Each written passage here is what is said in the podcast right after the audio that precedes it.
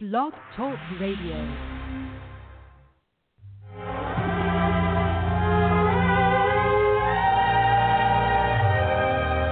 Life was a song. You came along. I've laid awake the whole night through. If I but dared to think you cared, is what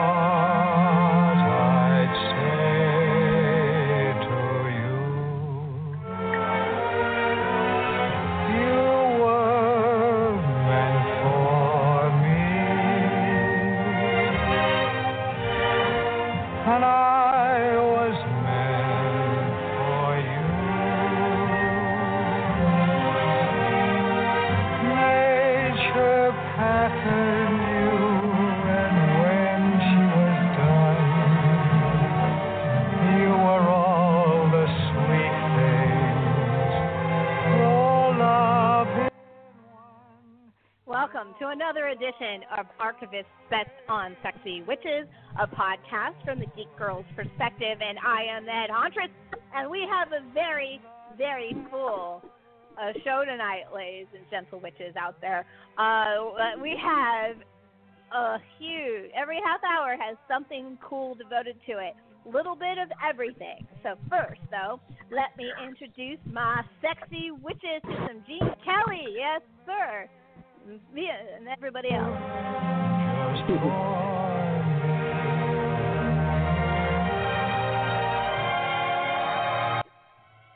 You might be asking, why the heck am I playing Gene Kelly? Well, uh, you know, you're going to hear a lot of musical music all through the next year because until I go see Hamilton on September 11th, our musical is going to just be on the brain uh, and a month apart. So I go see Hamilton in September, and then I take my daughter to see Frozen in October. Uh, so yeah, I'm gonna end with the last episode with music musicals. I've been noth- I've been up to my eyeballs in Gene Kelly, so that's why. To clean the palate, Queenie, I will play a metal song to take us out. All right. All right. So, all right. So, let me first introduce my sexy witches. And I got to introduce this one so she can get home. Uh, she's in Clifton Forge, Virginia, somewhere in a car. Uh, and she's on her way home after music practice. But if you want to see her, she's going to be, uh, her film is going to play in Philadelphia in May, very soon, with Mr. Lobo in attendance. I will give more details when we get closer into that as well. The Plan 9 from Outer Space remake, and a bunch of other places on the web that we don't talk about in public. Welcome to the show, my sexy porn witch, Erin Marie. Hello, you're on with Sexy Witches. Uh, how are you doing?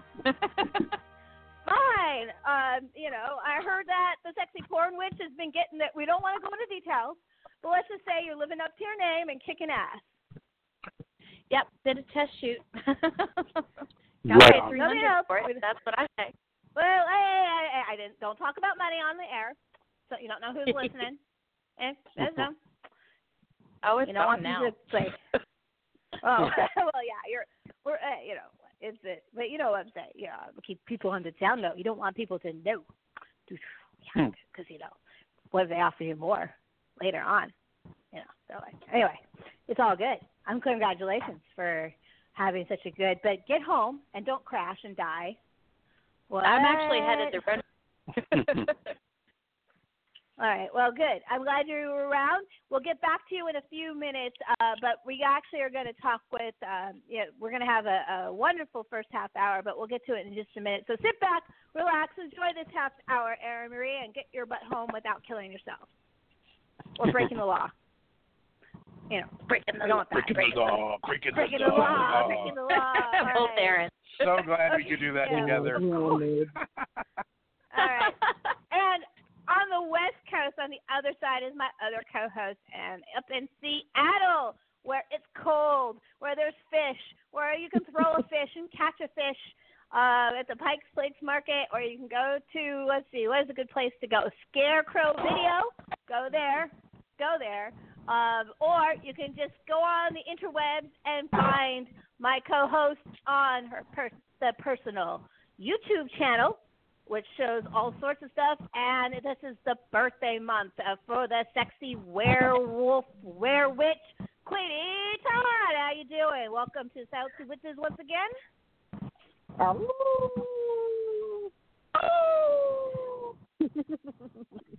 So you can When talk one about house, it one later. house. But Hmm? how is your wolf? How has Wolf Month been doing for you on your ep, on your uh, sh- on your YouTube channel? It's doing pretty good actually. I had I made like a tag video and it's going around. Everyone's having a good time with it. It's called the werewolf tag. Yeah, I saw that. I I read it. I watched it. It's silly. I like me silly. That's what I. Well, it's your birthday. You can be as silly as you want to be. That's So- right. That is so right. I am. So, and your actual birthday is what day again? the twenty fourth. Twenty fourth. Oh, so it turns out Yeah. that that also happens to be our next episode. So you're taking one for the team, right? There you go. Why do I always have to Yeah, do that? taking. But but we'll explain why. But you're gonna get to do something extra special because I'm actually giving you a whole hour to block yourself uh, on for for that episode. So. It, you know, good pressure is on, and you're going to have help with your friend Michelle Nesk, and uh, um, you'll got you'll be on together, and you can you can talk about whatever the fuck you want, long as there's a preview for Crypticon Seattle. That's my only requirement. That's gonna happen. Uh, the and the first hour, of course, will be the madness announcement for my Halloween horror movie marathon madness contest. Uh, theme announcement. So uh, there's a vet page out there. Look for it. Look for my group, and uh, we have actually new members joining as we speak. Some are from my other. I've been guesting on another podcast because they lost one of their people on the Necrocasticon on the Project Entertainment Ooh. Network, and I've uh, there, there's been some people coming over from that and joining my group. So that thank you, Necrocasticon and Armand Rosamilia, who's this like way famous like horror author, uh, and he runs Project Entertainment Network. And so thank you, thank you, and thank you, Tommy, of course.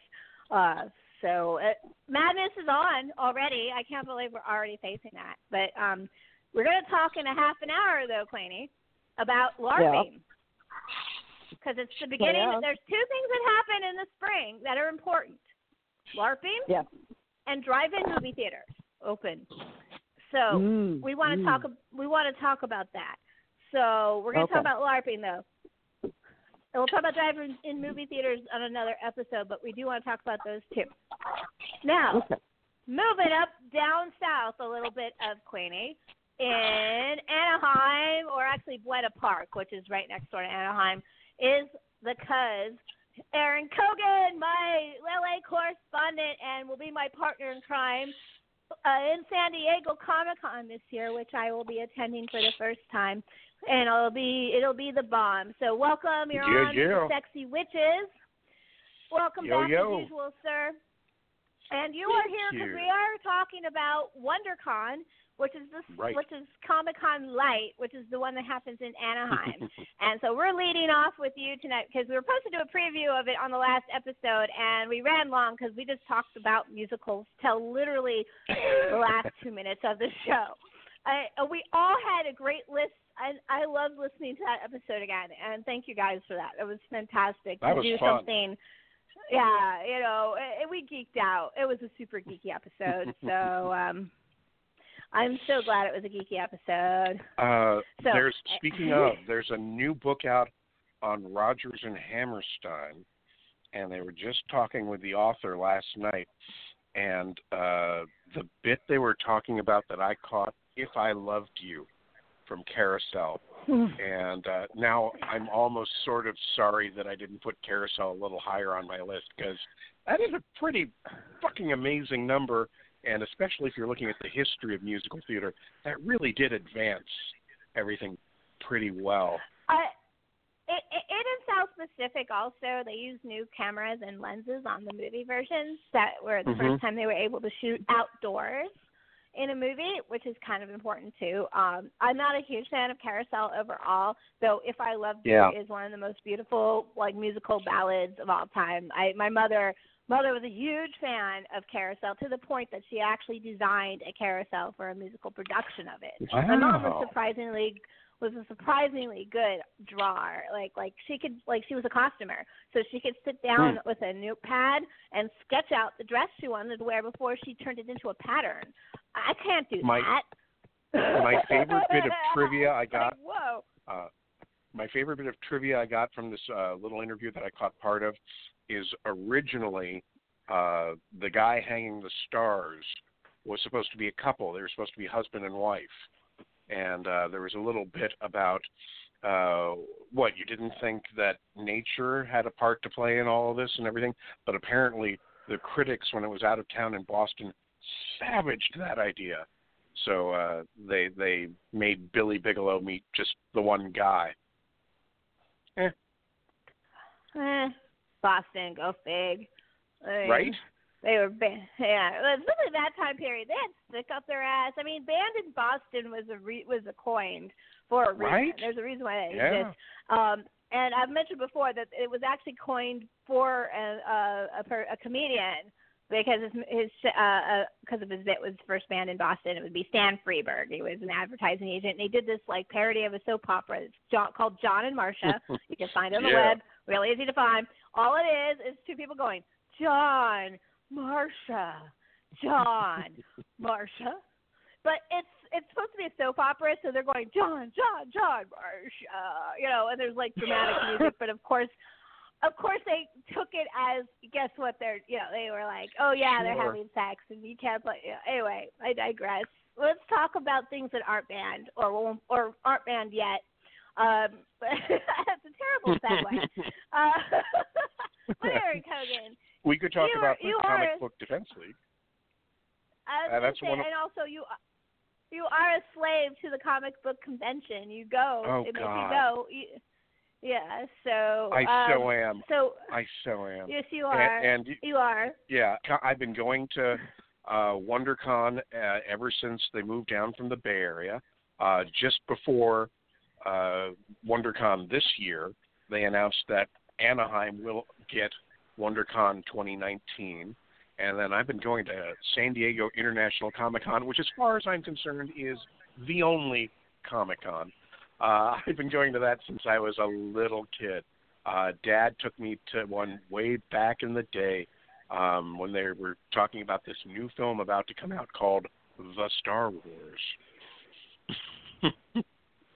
The Star Wars. yeah, back The in the day, The, it was The Star Wars. Well, what are you going to do? They didn't know any better. They, thankfully, they fixed it and became Star Wars. But uh, yeah, originally it was going to be The Star Wars. I think I there's even a that. Maybe trailer. I'm just blanking it. Well, you know the whole history of the whole thing, right? The how George Lucas wanted to do Flash Gordon because he loved the old serials, and Dino De Laurentiis Oh, had the rights. So George Oh, wrote yeah. his own thing. Yeah, yeah. You So know, the Dino Star Wars is perfectly is a- anyway, I was gonna say he he has his hand in the pot for or will be involved with several movies that will matter or will lead to mattering. Like uh, because of Star Wars, we get indi- indirectly we'll get Evil Dead two and uh, to a lesser degree Maximum Overdrive because of Dino De Mm. Laurentiis. Oh, and don't forget Dune. That also is indirectly because Right. of Star Wars. which I actually So, kind of love. One of my guilty pleasures. I actually like the Dune movie. I saw it in the theaters, and I, it's one of those movies that the longer the cut gets, the better the movie actually gets. Uh, Yeah. there's a really long, really long cut that they play on TV sometimes. That's actually pretty good. Um, and they're making another TV series out of it again. no, By the way, no, it's going to be two movies. Uh, the, the Is it guy two who just movies directed, again? Yeah, Oh. the guy who just did um, Blade Runner 2049 is going to direct it. Oh, you mean Dela De, Delavue or whatever? I can't say his name. Can, Queenie, can you say his name? I just saw that movie like a couple weeks ago. Actually, the the Blade Runner. Finally, I've been Oh, catching up. that. You, uh, you, sexy witches are gonna be so proud of me. I caught up with a shit ton of movies over over our hiatus. Oh Oh yeah. my god, I yeah, I caught up with Dunkirk, I Tonya, Shape of Water, Uh, what else? What is the one I just said? What was the one I just said? Blade Runner 2049. What Blade Runner 2049. I hit all those films. A couple of horror films. I've been watching. I've been watching all sorts of movies. I caught up with a couple of TV shows. I've been, ca- including Legion. Finally caught up with Oh Legion. yay! Uh, yeah. Um, still haven't caught up with iZombie, which I really need to catch up with iZombie. Uh, but uh, you know, so I'm doing better. I'm doing better. Uh, that that they made an easier shift on me at work, and I'm actually awake long enough to watch stuff. So cool. that's good. Yeah, it's it's a silver lining in the the shift being a little bit easier. so anyway, let's not talk about my own shit. It's nine fifteen, so it's time. Aaron Cogan, let's talk Yes. about WonderCon. You were there, and it's uh, like I said, Comic Con light. It, what Comic Con used to be like. This is a little bit more towards the book itself, but there is plenty of there are plenty of panels and Yeah. um, TV and movies to be indulged in, and it's right across the street from Disneyland. So if you get really bored, you can just walk across the street. how do we- Very true. So tell us, how was it this year? It was a good show. Uh, I think they sold out every stinking day. Um, they, uh, yeah, uh, Natalie says they did. I don't know if the three days were sold out as well.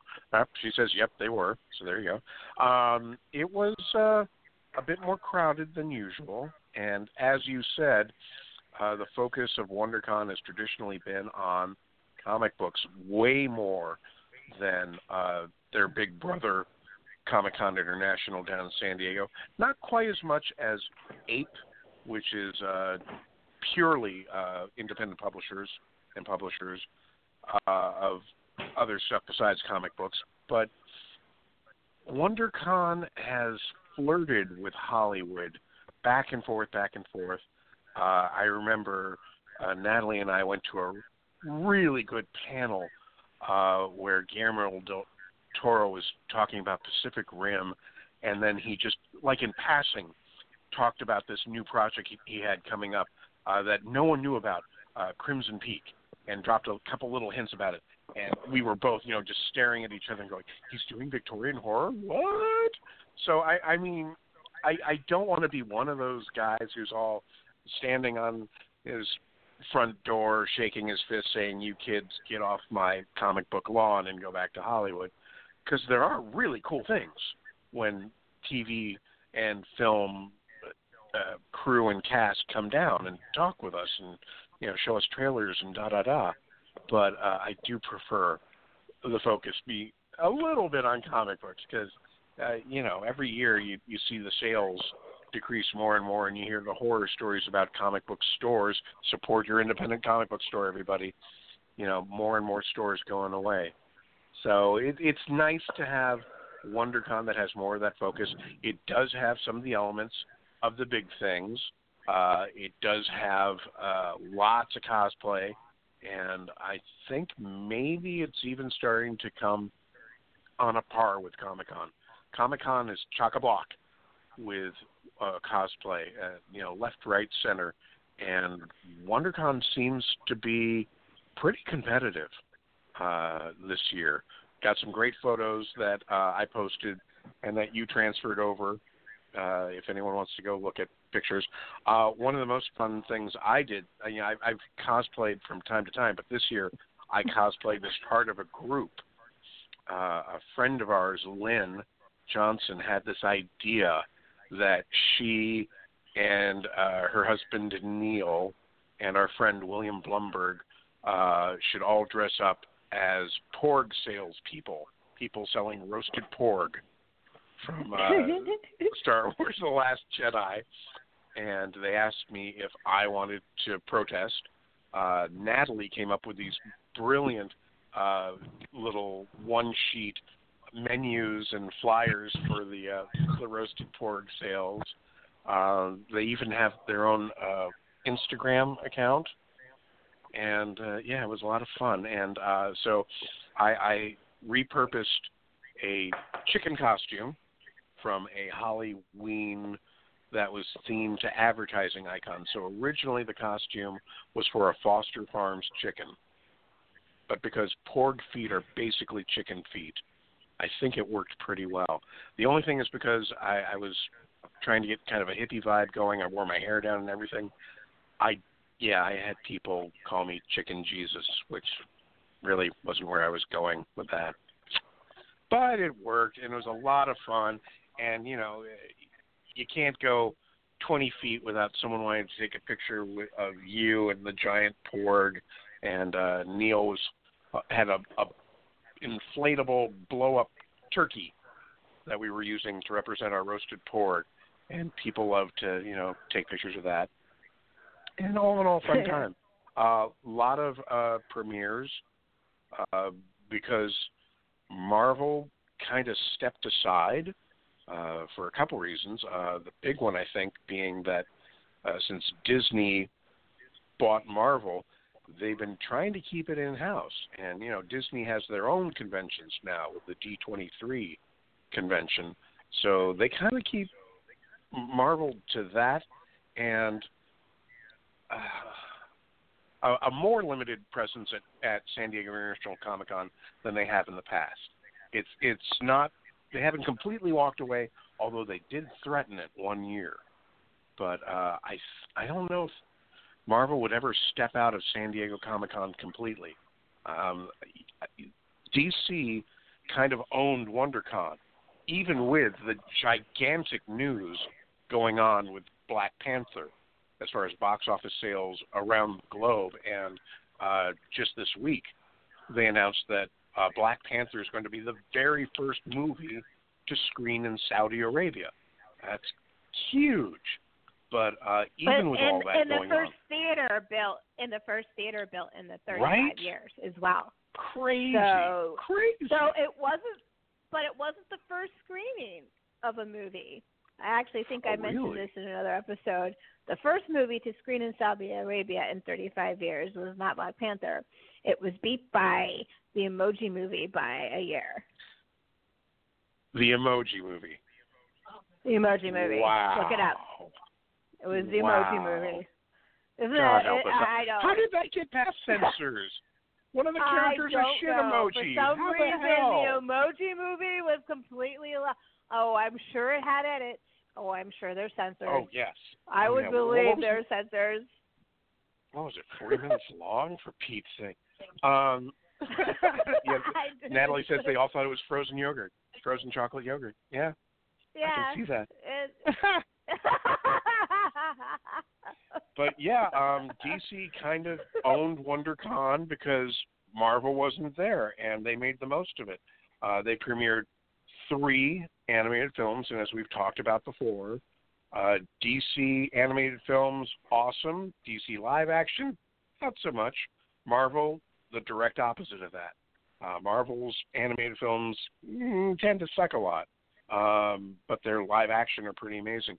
Uh, DC kind of moved the needle up quite a bit with Batman Ninja. Batman Ninja, um, while having a few problems story wise and not being 100% everything you would want, was pretty fucking amazing. Um, it's, I think, available now on digital download, and you'll be able to buy the the DVDs and Blu-rays on the 24th, and then uh, it's actually going to be released theatrically in Japan, where it's called, and I'm not kidding you, Ninja Battleman. I'm not making that Battleman. up. Battleman. That sounds B-A-T-T-O-M-A-N. awesome. I want to see. I want to see the Ninja Battleman. I, I promise you, this is the most Oh beautiful uh, DC or Marvel film you've ever seen. Uh, the the attention to detail on just the background shit. You, you could take all the characters out and just show it, and I would be happy with that. I, you know, I, I would That's be what. I love about Batman. Batman is the most versatile character in the comic universe, and, and he's a human. He doesn't have superpowers, but you can write Yeah. so many different types of stories for that character. It, it's phenomenal. That and the Joker are my two favorite fictional characters of all time for a reason. Uh, I, I, I just, I'm always floored what you can, the, the, the range that those characters have, like, and what people do with them, Mhm. and how much everyone loves them still You know, I can't wait to go and see all this stuff. Oh my god, I'm so glad you excited mentioned to go that. down and see you. I'm, I'm so glad you mentioned though that he's not superhuman because uh, this the, the one element of Batman that's that that comes close to that is his his wonderful gadgets. Where does he get those wonderful toys, as the Joker once said? And uh, in this film, uh, Batman is taken back to the uh, the Edo period of Japan, feudal Japan, and he doesn't have the the Batwing, he doesn't have the Batmobile. He, all of his gadgets run out very quickly, uh, so he's forced to rely on his own wits and brawn and that of his uh, friends and family. And it's it's gorgeous, and I mean for that alone, I can recommend it. Uh, story wise, eh, okay. Um, but yeah, beautiful, beautiful film. And then they also uh, did uh, a new Suicide Squad movie, and they did a new animated uh, Constantine Hellraiser, which unfortunately I didn't get to see either of those two. And then uh, as far as big panels go, um, The Walking Dead, or, or I'm sorry, Fear the Walking Dead, was really good. Um, I am a season behind, but this really makes me want to catch up in a hurry. Uh, the big news with Fear the Walking Dead, of course, is that Lenny Henry, who plays Morgan, is crossing over. Uh, for the first time ever, they're having a crossover from The Walking Dead to Fear the Walking Dead. And uh, it was a really good panel. If, if you watch The Walking Dead and Talking Dead, the program that comes on right after, where um, uh, Chris Hardwick talks with cast and uh, you know does questions with the audience and online, what have you. It was basically that, but live in in the uh, big auditorium in Anaheim. Well, um, so uh, how was the swag this year? I'm sorry, how was The swag. It's always Oh. important. Huh. How was the swag this year? uh, the swag was actually kind of not there, uh, and that's usually been the case with WonderCon. Uh, uh, swag at WonderCon is definitely far be- behind uh, San Diego Comic Con. Uh, Well, they don't fact, have the bag first- contests. Yeah, true. Um, and and the bag that they give out is, you know, here's here's a perfect example. Here's a perfect example to your question. Uh, San Diego Comic Con is all about the huge, gorgeous vinyl bags that they hand out, with the studios uh, having different designs, and people literally cut these things down and make dresses and suits and everything else out of them. I've got a collection uh, that I'm thinking of slicing up and putting on poster core, so I can just flip them out from time to time. You know, hang them on a wall somewhere and look at them because they're really beautiful. And then at WonderCon, first day they didn't have any bags yet when I checked in. Second day when Natalie went, uh, the bag was just the size of a bag that you'd get at a comic book store, and uh, you could choose from Rampage or Ready Player One or one other design, but basically it's exactly like a bag that you would get at your local comic book store. So, meh. Um, did And you then- go to the Rampage panel by any chance? I did not. I'm I'm not I heard really good, but I heard a lot of good things about that panel. It actually was one of the few panels that people were like, "Yeah, the movie actually looks good." And you know what? It kind of the trailer that they dropped did kind of look cool. Here's here's my it? problem. No, here's I I mean- I've seen I've seen a bunch of the trailers. Here's my problem. I played that video game. I loved that video I game. own that video game. I have it downstairs right now. I could turn it on and play it. All right. So you tell me, where's the part where there's uh wolves and gorillas that turn into monsters? Because when I played it, it was frickin' Lizzie who turned into the lizard, yo. It was human beings, and you know they were punching things, and it was fun. And Well, yeah. Uh, it, it's just- it, it, why I, why I call don't know. that? I have it, it. The humans morph into the big monsters, get pissed off, and punch buildings. If it can do that, that's all I give a shit about. All right, it's all good. so, uh, But I don't know. So um, okay. Natalie's Natalie's boyfriend, um, what's his face, Morgan, who who plays uh, um, Negan on The Walking Dead. Uh, he's he's in it, so we'll probably go see it. God help me. But yeah, I'm, I'm not expecting much. It's a But kaiju. you know Exactly. It's a kaiju movie. Exactly. I If I go in with movies. lowered expectations, I'll probably have a good time. I mean, I wasn't really that excited for Skull Island, and it ended up being a pretty decent film. Yeah. So, well, you see, I was excited for Skull Island though, because I really loved um, Jack Peter Jackson's King Kong. Can I say hi? All right, everyone, say goodnight real quick. Hi. Good night. Good night, Lily. Everyone says good night. Everyone says good night. All right. She always has to come and give me a kiss. So- good. But anyway- anyway, so great. So WonderCon, that sounds fantastic. Uh, yeah. Where are we at? So, anything we need to mention before we move on to our next topic?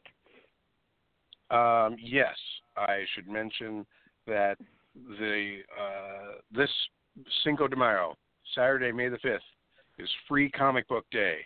Yo, go to your comic your local comic book store, get your bag of goodies with free comic books and swag. Buy some comic books. Support comic books. Comic books are good. Thank you. That's all I wanted to say. And, and they will be selling comic books that day when I'm at Texas Frightmares in Dallas, Texas. Uh, Nice. Press for this show, uh, I know that Unearthed uh, Films is going to have a booth there, and uh, I believe they're giving away free comic of Circus of the Dead. So I, I might be wrong about that, but it's something something cool like that. So uh, Billy Pon will be on the show May first. So we'll talk. We'll talk about it then. That's my preview show for Texas Frightmares, uh, and our guest will be Troy Escamilla, who has a theme hint movie. By then, we'll know Hmm. about this theme, but his film is a is definitely in our theme this year and will be high points. So, um, so I am so getting ready for like you guys are going to be on a major roller coaster ride podcast wise and for May. May is going to be insane. And I give people breaks. It's so insane. I'm giving people days off. so it's going to be crazy. Anyway, speaking of crazy, and I don't mean it that way, Queenie, but it does kind of segue to you. So uh, in its own weird way. You have started officially LARPing this season. Woo! Yes, Right? yes, I have. Indeed. Yay! All right, LARP It's season is so cool, on, though. and w- it's spring. So tell people who may not know. Most people do know what a LARP is, but tell them what it is and why you LARP and all that jazz. You know, give your stats. Um, The floor is it's a yours. hobby, you know, it's a hobby. It's like any kind of gaming, right? If you do like video games, you know at least a, a bit about what LARPing is, because like it's just it's playing a game. You all agree to these rules, and the rules keep it so that way everyone can have fun and not you know act like dicks or whatnot. Because humans, right? Am I right? Fuck humans. Anyway. oh, right. I'm a werewolf. Sorry. Anyway. I like to LARP because it's a great escape from a lot of the things that I have to deal with. Like, yeah, I'm still going to have chronic illness when I go to my LARP. Like, that doesn't shut off. But this is kind of like LARPing is kind of an escape for me from that. Like I can I can view it in a different kind of way. Like I play this character Sashinka. She's this warrior. She's a badass warrior, but she's old. So I use her old age to cover up things when I'm feeling sick. So instead of saying like, "Oh, I am feeling really shitty right now. I need to sit down." I go, "Oh, my old bones are aching. I'm going to sit down." you know?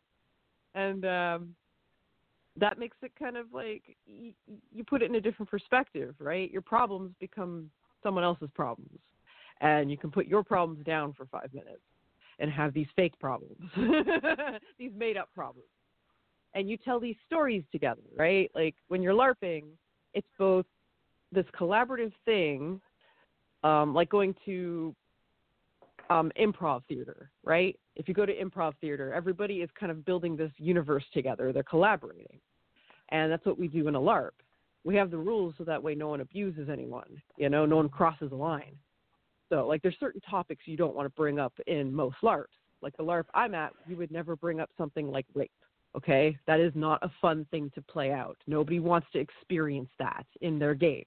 So we all agree that we don't do that. We do not talk about rape in our game. And you know things like that. Most things are kind of negotiable, right? Like you you you learn what rules work and what they don't work, and you know together we build a better system each time. But yeah, it's a creative. But there's thing. also a structure though, because there's actually like Yeah. national organizations to LARPing. Like there's national Absolutely. rules and there's and there's regional groups, and they sometimes Yep. compete against each other. I know that you did Yep. nationals last year in Seattle, right? I did. Yeah, I did. I did. I had a fun game too. That was a really good game. Um, my character got to do some cool shit. I was really happy about that. But yeah, na- there's national groups. There's like you know local chapters, and sometimes you have local rules. We call those LCO rules. You know, this local chapter only. And yeah, um, the rules are you know they're not. We don't get too hung up on them, but they're important. You know, they keep the structure of the game intact, so that way we can keep playing it for years to come you know but they're not like something you can't change you know what i mean? If the if the rules somehow become obsolete like we've been trying to phase out things that are offensive like for a long time we had a race called gypsies. We phased out the word gypsy because it's an, it's a slur. And we changed it to Selunari so now they're like these mystical beings from the stars which is so much cooler you know? But yeah like there's, There's things that change over time. Yes, Ah, Moonchild. Yes, I have a piece of star in my face. Oh my God! Because now you have to know that you I, love I. I, you just when you said that, Mucha, I've been listening. You'll be proud of me. I've been listening to Iron Maiden, like for Oh, wow. for their other podcast for the other podcast, and they made me listen to a record called Seventh Son of the Seventh Son, and the first song on that record is Moonchild. yes, yes, it is. See my AD, see how my. ADD brain kind of goes on a weird tangent. That's why I'm a good podcaster because I just kind of anyway. Co- My continue, husband is actually way better at talking Or- about LARP than me. Like he's he's way better know- at it because I I play LARPs. He lives LARPs. Well, he, he, your husband organizes LARP, and sometimes Yeah, you are actually in a LARP that he is organizing. You either play your barbarian, or I know you have another character you sometimes play. Uh, you know, um, yeah. So uh, I Oh, don't yeah, know everything. When he plays, when we do Alliance, because he he's on plot for Alliance Oregon. That's a staff position. So when he's on that staff position, I can't really talk to him for most of the event. Like I don't see him unless I hurt myself. like that was when I saw Well- him last game. Was I hurt myself, or he was playing an NPC? Then I saw him, but I didn't really see him. You know what I mean? Like he Well, was not my husband. well, and also you've played opposite each other. Like he's actually been on the other side, which is kind of Dude, last interesting. game- I have the best story for you guys. Okay, so last game I I just pulled it out of my ass. It was so great. So we're doing this war council thing, and everybody's really serious. And Ben is playing an NPC who calls himself a chief king. Just just to put that out there for what kind of ego we're dealing with here. Like this guy comes in and he thinks he's fucking king of the hill. You know, I have defeated all of them. I am king. Right? Sits at the fucking table just like full force. Right? And he starts pissing my character off. And I'm trying to think out of game what I'm to do because I'm actually getting emotional about it. I'm like, Ben is pissing me off. you know, I, I was having problems separating Ben from this character. And Ben is so much nicer than this guy. This guy's such a dick. he just let his full force of dicketry out with this character, you know? And so I challenged his character because the custom of his people is to have things called honor duels. Honor is very important to these people. No matter how arrogant they are, if you fuck with their honor, they will take it seriously. They will kill you. So you have this honor duel thing. Whoever wins the honor duel gets the respect of the high order who falls, and or they win, and you know, sort of thing. So I tell him, I go, I challenge you to an honor duel. You have offended me and my customs. And he just looks at Oh me, no! smiles. he smiles at me big and he goes, All right, it's on. And we go out into the circle of equals and we're like pacing around each other. And I thought that I was going to lose because I know my husband and he is a very strong fighter. He's very skilled. Compared to me, I'm a defensive fighter and I'm quick. Like, that's all I can do. Because I don't want to be there too long, right? I don't want to get hurt. So, like, I got my shield. But you did. You do get hurt though. I did. I kicked his ass, man. Okay, so like he helped me in a way because he could see how, yeah, like we're we're like totally sassing each other back and forth, and he can see that I was mad, soldier, and I was like, right, and so I snapped out of it. And I got into battle mode, and I actually fought him with all I had. And I like it was it was really close. He almost got me, but I just got that one blow in, and he fell, and I was like, yes,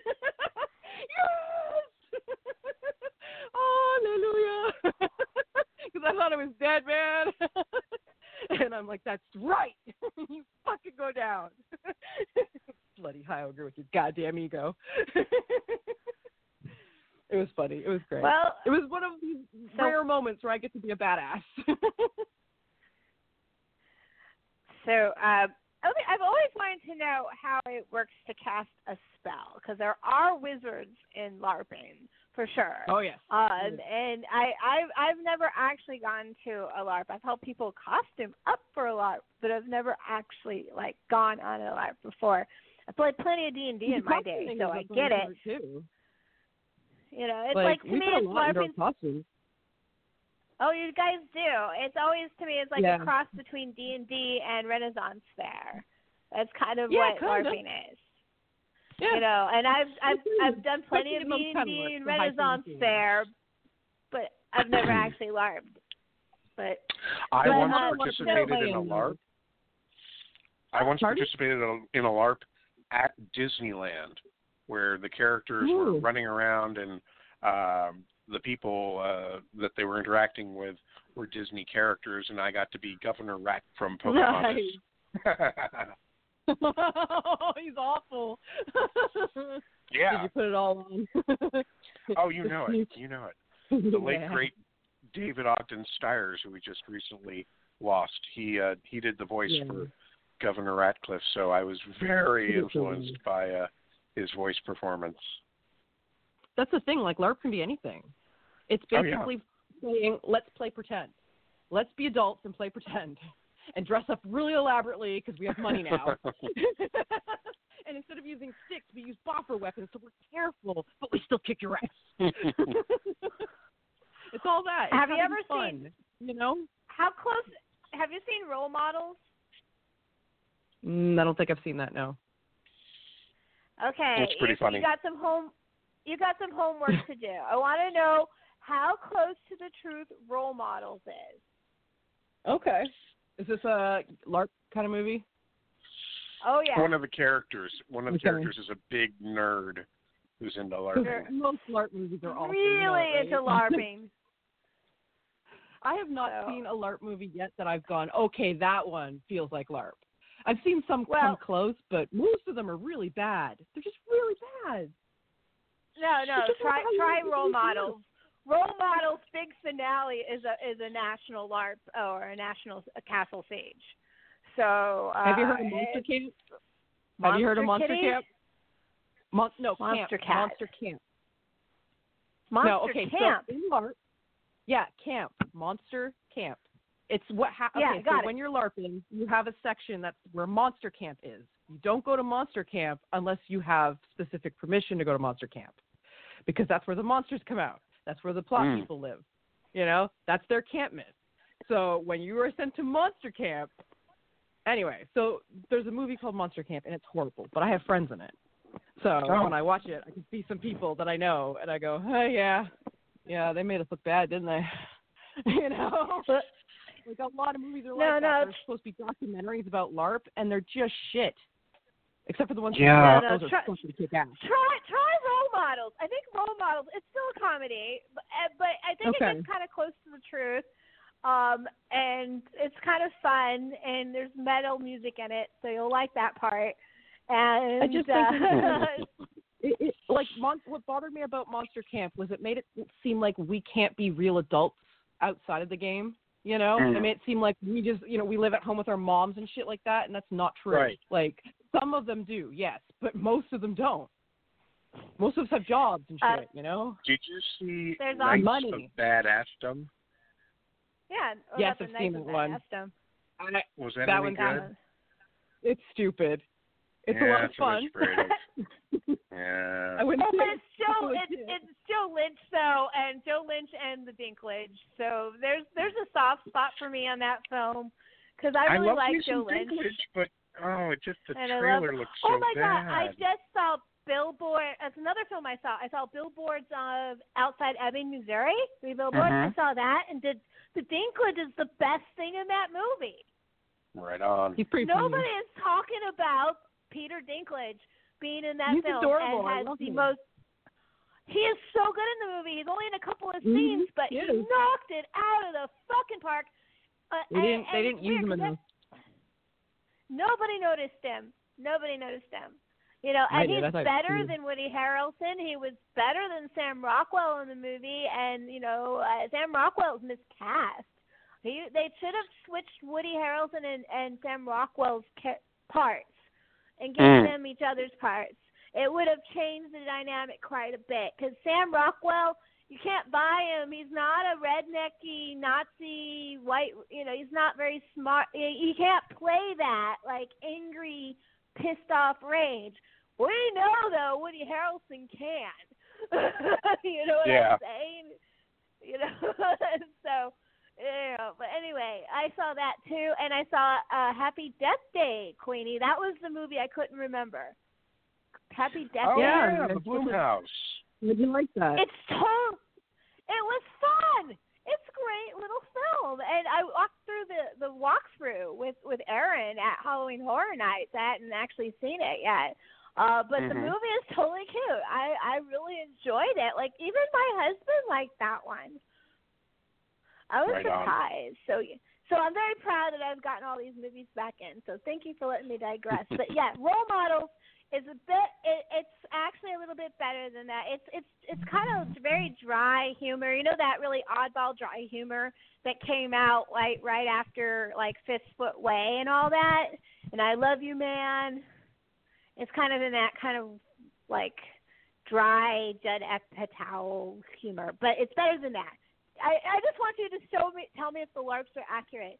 Uh, the only movie I ever know that the LARP is actually accurate was Darkon, which is a documentary. That doesn't count. Um, D- Darkon, I've mentioned it to you before. One of the original LARPing. Oh, good. Uh, Queen, uh, D- Erin just said she's back. Yay! Everyone, we're gonna bring Aaron back on. Uh, give me a second though, because my fo- my cursors decided to take a crap. Um, okay. So where was I? Just a second, guys. I was about to say Darkon You're gone. documentary about one of the oldest low-hopping groups in the country, and it's here in Maryland. I've never gone. It's just around the corner, and I've never actually done it. Uh, but at some point, I will. But I really want you to see role models.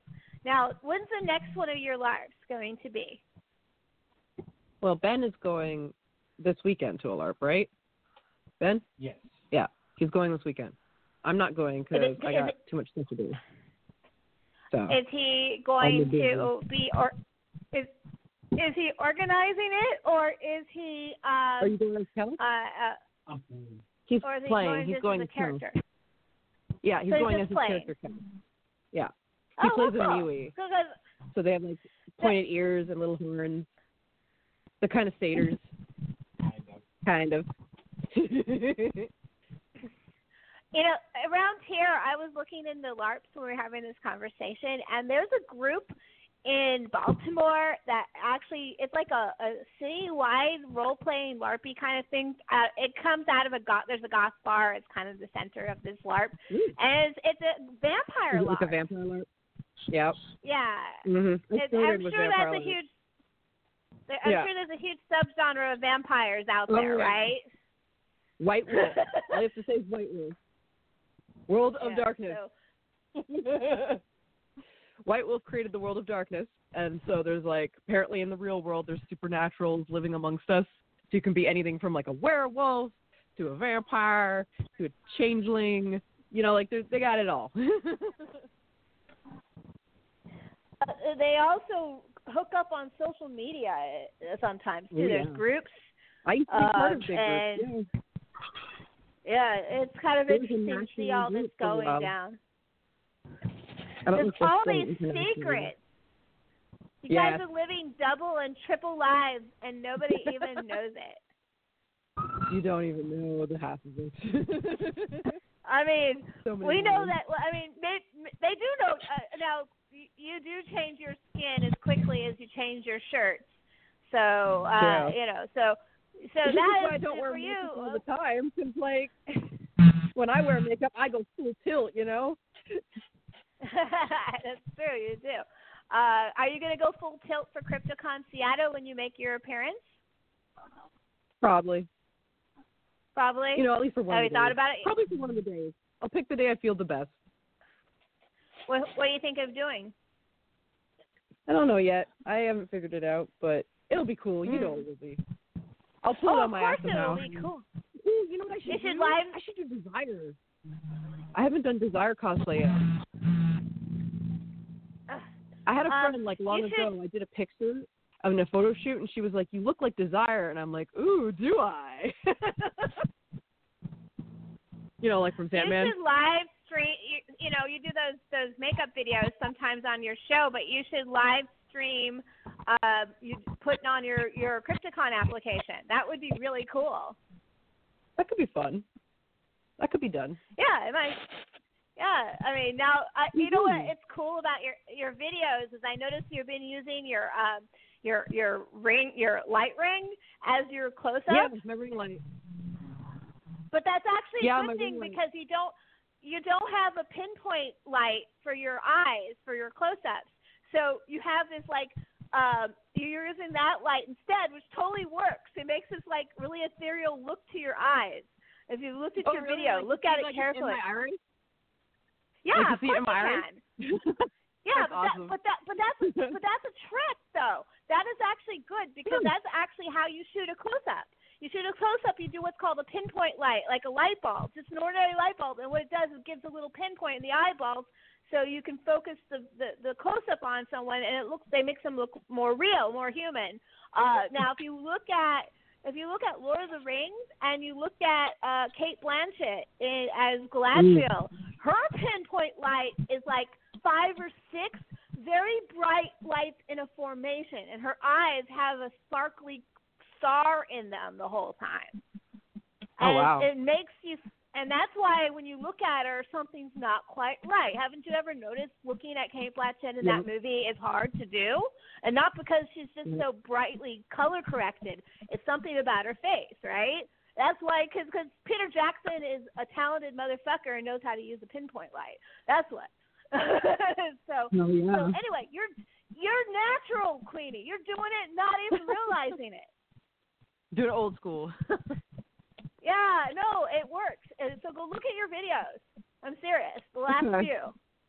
I think it's on your wolf it's hard though because when I wear my glasses, it'll like glare a lot in my glasses, and that sucks. Yeah, no, you But can't can't wear really your anything glasses. about that. But but it, when, Yeah. you, when you're not wearing your But I have to glasses, it's totally fine. Yeah. You know. You can always just get a lamp and do some diffuse lighting for times you want to wear your glasses. So, yeah, like. I I can figure out a system. Oh yeah, you don't need to see either. It's just always like puzzle that. pieces, you know. Yeah. Yeah. Doing YouTube videos and you putting need- pieces together. Oh my God! You know, uh, uh, can you imagine we're in a world where the ad apocalypse actually claimed victims? I don't want to get dark for a second, but It feels that way. But I- it, it, that whole that whole incident at YouTube and the and the girl that went nuts and shot up random people. hmm You know, thank goodness she didn't have an AK and she only had a handgun, uh, or it's been a lot worse. so Yep. it's just so so bizarre. People have taken it personally. You know, they shouldn't. None of this is personal. They're it's all business. YouTube crunches the numbers and then they decide, oh, you don't make us any money, demonetize. Booyah. Mhm. You know, and they did it to True. what millions of accounts, right? And a lot of horror accounts like your like yourself. Yeah. So, um, so people need to take some chill so- pill.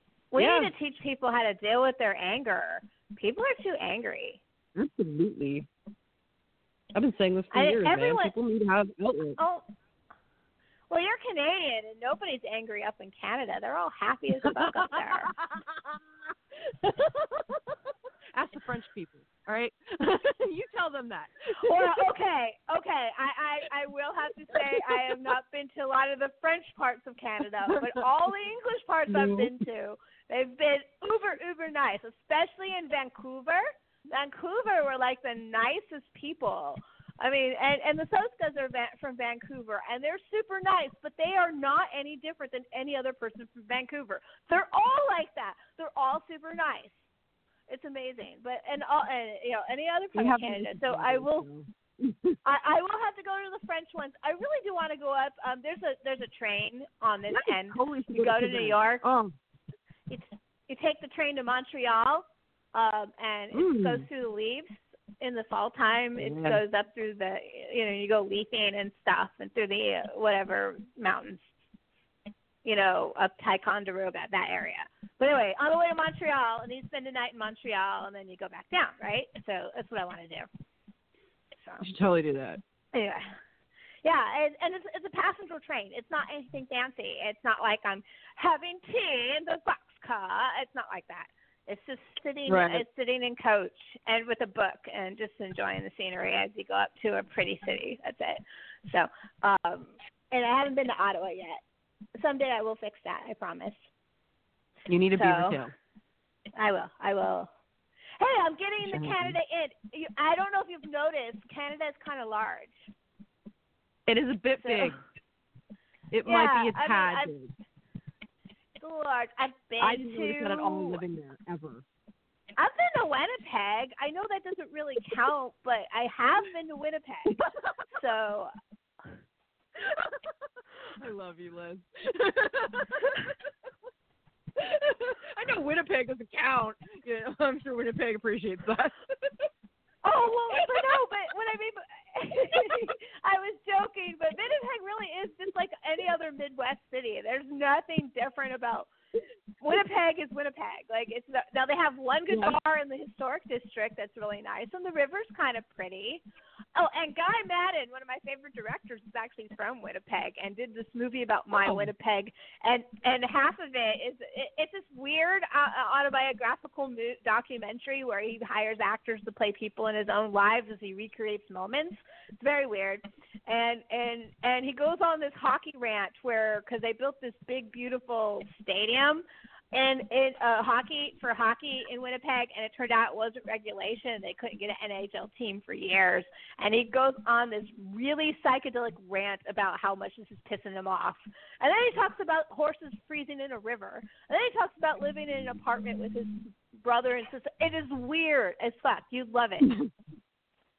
I do like weird. And, um, it- uh, Guy Maddin's one of my favorite directors. Um, he's, he's not a lot of people know about him. He did uh, the saddest music in the world.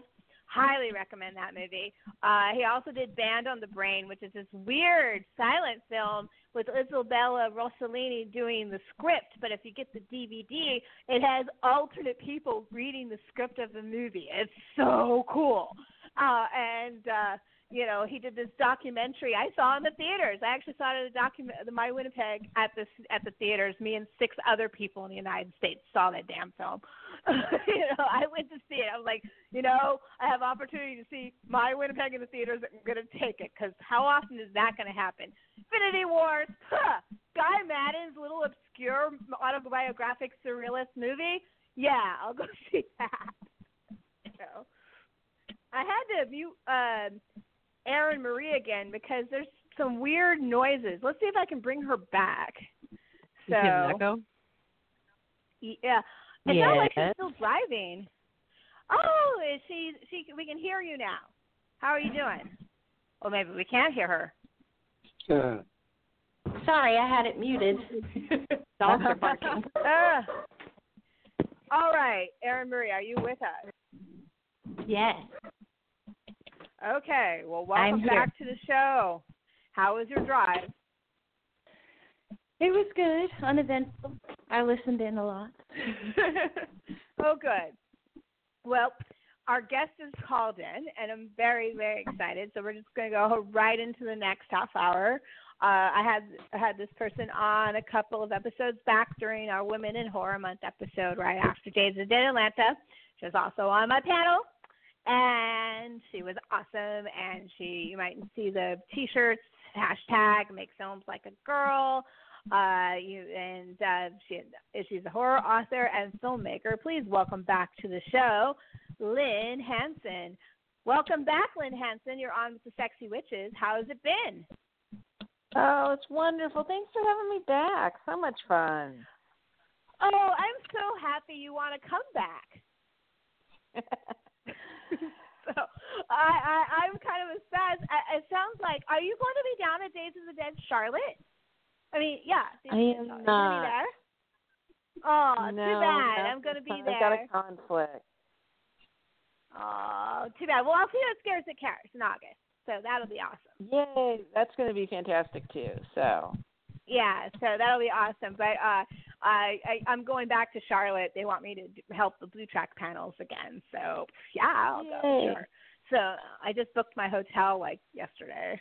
I know that was late, but it's done now. anyway, um, speaking of hotels, every time I go to your Facebook page, you are just room and here, going there, going everywhere. You've not like slowed down since I've seen you. You've been everywhere.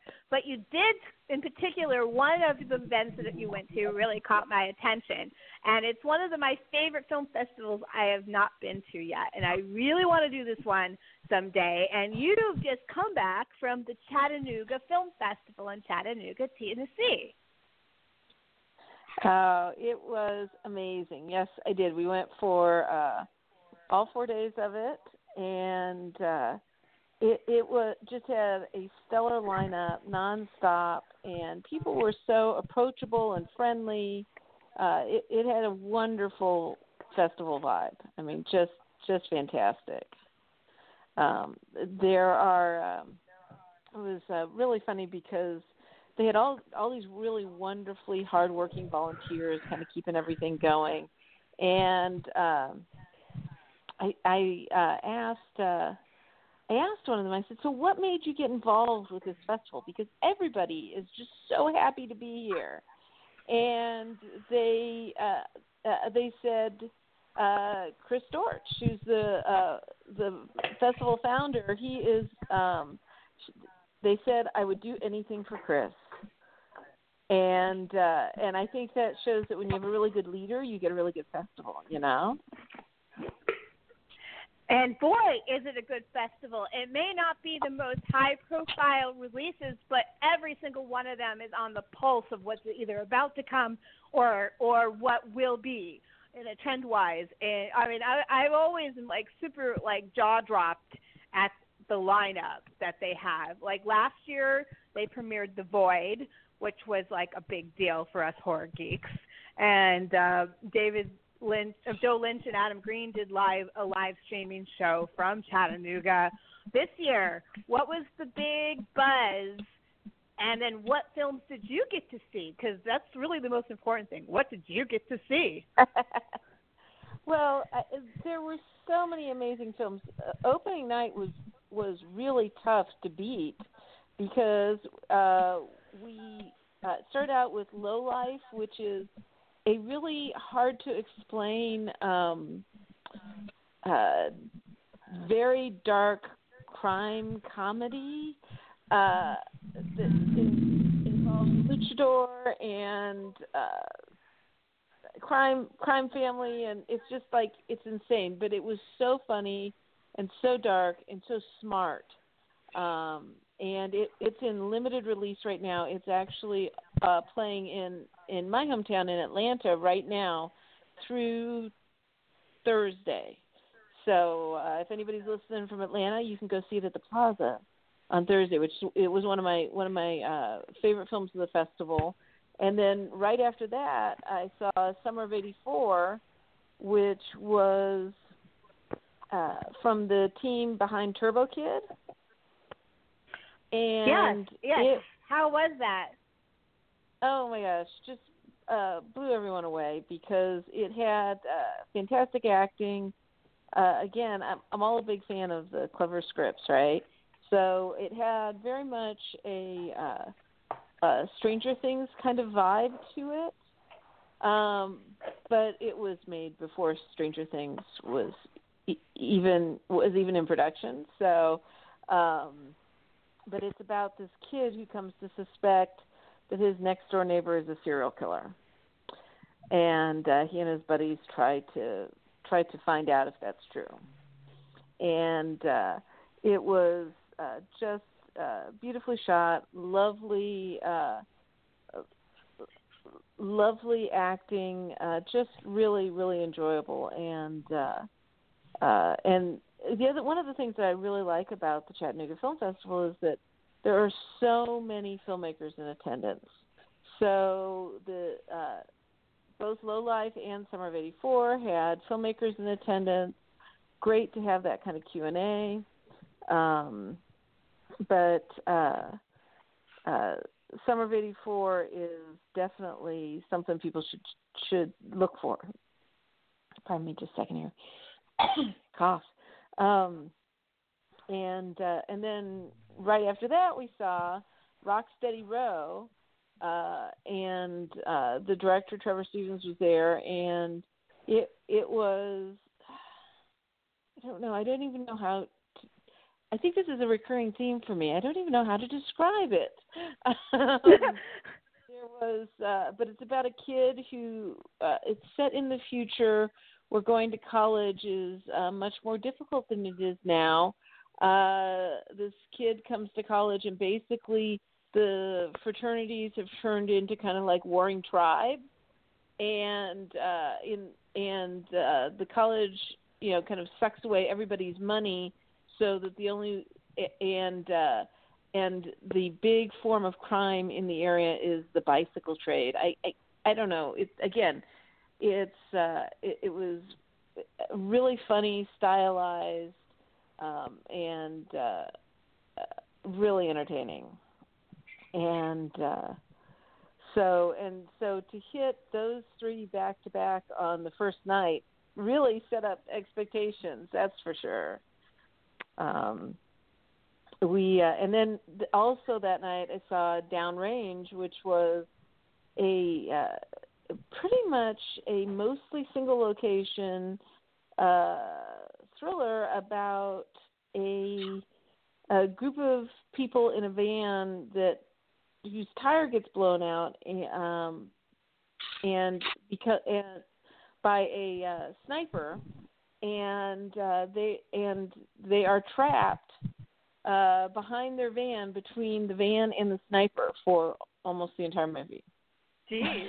It sounds good. It, it, it was it was really interesting like crazy uh crazy low budget uh but uh and but very compelling all the way through. So, and that, was sounds just so in your wheelhouse.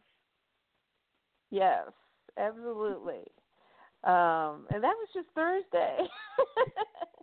that was Um, Thursday. Oh my God. yeah. So I mean, it's just Here, that's the that's the hardcore conventionary laughing at the Thursday joke. Just so you know. yeah. it's uh it, it was it, it was insane to see how many great films i think um it's one of the like i said i think it's one of the best slates that i've ever seen in terms of uh you know usually you see a lot i mean i've done a gazillion different film festivals and usually you see there's always something that doesn't uh quite you know click with you and I just have to say that the folks at the Chattanooga Film Festival have have have a very similar sensibility to me. and um, Did Did you bump so- into J.K. By, of the Horror Happens radio show by any chance? Yes, absolutely. Oh my gosh, he's so much fun, and he just knows everything. Isn't he great? I- yes. I love him to death. He he he pushes he pushes me in all the right ways. Like like we did Days of the Dead Atlanta together, and it was my first show. And of course, he's down there being the pro with his Zoom, and I have a Zoom too. But he's like, "Go, ask them, ask them. Don't be afraid. Ask them." he just kept pushing me all day. Have you asked them yet? Go and ask them. What? Go ask them if they want an interview. You know, I was like, okay, okay he, he he's awesome. I love him to death. Him and and his wife up in New Jersey. So uh, I'm so glad. Um, now he's uh, one of my all-time favorite there, people. So yeah. yeah. So you got fantastic. the opening night films. I mean, you really can't beat that, right? I mean, Rock Steady Row and Summer '84 were your opening night films, and like I said, they and really Lola. do have their uh, have their pulse on what is going to be awesome. You know, I, I it blows my mind. Uh, they also premiered. Uh, well, it wasn't the premiere, but I'm really glad they picked up Mohawk. Have you heard about this film yet? The um, Western I horror film. I saw it. You saw it. Yes. Tell me about it. I, I am so excited to hear someone review this movie. I, I, I Necrocasticon has been interviewing the guy who directed this.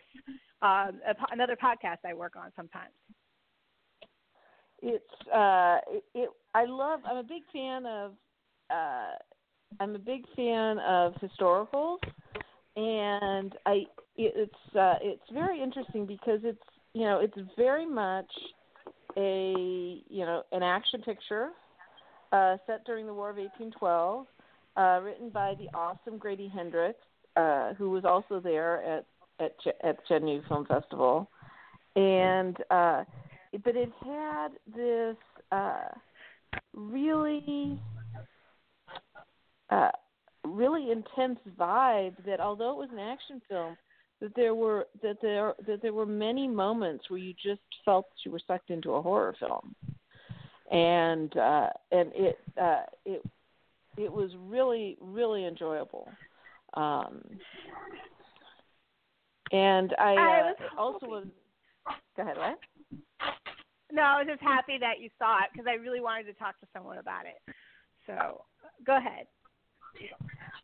No, no. I think uh, I think that it's also really interesting because in the Q and A they talked about uh, Grady and, and Ted talked about uh, what it was like to say, well, I'm going to tell this story about basically um, basically about the uh, the destruction of the uh, Native American tribes during the War of 1812, and and how they were being pulled between the Americans and the and uh, the British, and and this story, and neither of them are Native American, and uh, but Grady is a huge uh, War of 1812 fan, like long term, and uh, and they worked with uh, they worked with their actors as well to kind of make sure that it really resonated well, um, even though they were two white guys, right? Um, telling the story, and I and I appreciated that because I think that um, I am all about uh, I'm all about uh, people being able to tell their own stories, but I also believe that, that writers and filmmakers should be able to tell uh, good, well researched, well thought out stories, um, even if they are not the same gender or race. Um, I think it's, I think it's possible, and I He he went full on research, double down for that movie. I, I I've heard him interviewed, like I said, and uh, so it, it this movie is making quite a bit of buzz at some of the smaller film festivals, and Chattanooga by far is the biggest one it's played so far. So I'm hoping I get to see it sometime in the near future on its entirety. I've only seen the trailer so far. Uh, so congratulations on that once again on the pulse of of the United. I just love this festival so much. I'm so jealous and happy for you at the same time. So, um, so, so where are we at? So, anything else that I have? Uh, so I know I'm pulling you out of order a little bit, but I wanted to know if you actually did get to see it. Um, yeah, so uh, you know, oh, and for people that don't know, and I always have to remind people, for like Mohawk, the guy who directed this movie also directed, and Queenie will know this film. We are still here with Larry Fessenden, um, and it's the one about the house and the burnt family. It's really actually mm-hmm. one of the better haunted horror movies creepy. I've seen, and yeah, and I like Larry Fessenden so much. So even if he's a little creepy, but he's perfectly creepy, and his movies are good. Uh, so uh, uh, so cool. So uh, anything else you want to talk about that was just a super standout film for you, or any just overview, whatever you want to talk about, Lynne. This is your moment. So there were so many good films. Uh, I the thing that really pushed me over the edge about going to Chattanooga was the opportunity to see The Ranger which uh, premiered at South by Southwest. Uh, Jenn Wexler was the director, and Heather Buckley was the producer. Um, and it's kind of this uh, punk rock horror film, slasher film. Yeah. You know, and, did I tell you that I was a park ranger, Lynne? Have I told you that? Like my previous existence, I actually was a park ranger at Carlsbad Caverns National Park and Mammoth Caves in Kentucky, and in DC oh. also. But yeah, so that movie. Tell me, What's about? Tell me how if it's any good because I I've been looking at that film going, oh my god, they made a movie for me. well, and uh, it was. um I think that it really played into a lot of the sensibilities of kind of traditional horror fans. Uh, I think if you go in looking for a um, for a, a, an engaging uh, slasher film, you'll find that there for sure. I love the music. Um, I thought that the the bad guy, the ranger, was wonderfully. I mean, all uh, uh, that his performance was fantastic and insanely memorable. You can see people cosplaying him. and oh, uh, really? That's yeah, awesome. He, it was it was really good, and um, and Jenn Wexler, this was uh, she's uh, a producer with Glass Eye Pictures, but she, this was her for her directorial debut. So that was really cool to get to see them because I'm all about the the girl power and supporting first time filmmakers, and so that thing that pushed me over the edge to go up to see uh, the Chattanooga Film Festival, and then the big Friday night party was um, called Punk on the Rocks, and it was uh, they had uh, these great punk bands playing, and it was all themed after the Rangers, so that was pretty cool. I, I'm really like shocked. Like you are seeing the exact, almost the exact lineup I would have gone to see if I had went. Just so you know, Mohawk, the Ranger, all those. That would have been low life. I would have been at all those movies. So, so awesome. So congrats! And the Friday and the party was awesome. And uh, so who, let me ask you on the celeb area, uh, was there anybody that geeked you out? Um, let's see.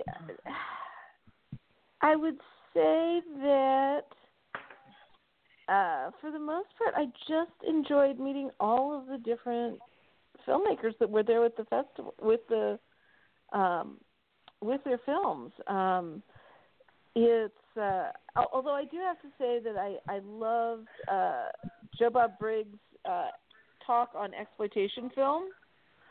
Oh, you um, did go to the Joe Bob Briggs talk. Excellent. Yeah. I almost forgot about it. So it was it was he he announced that his uh contract with Shudder went through. Yeah. Yep.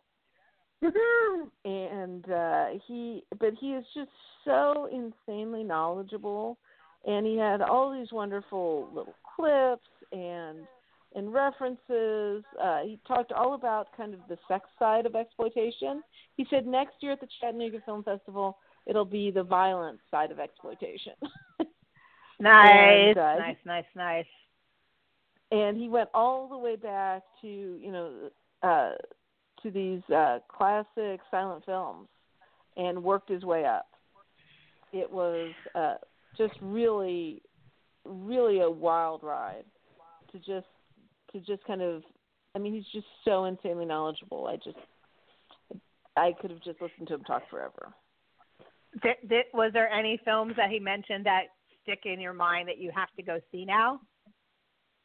Um,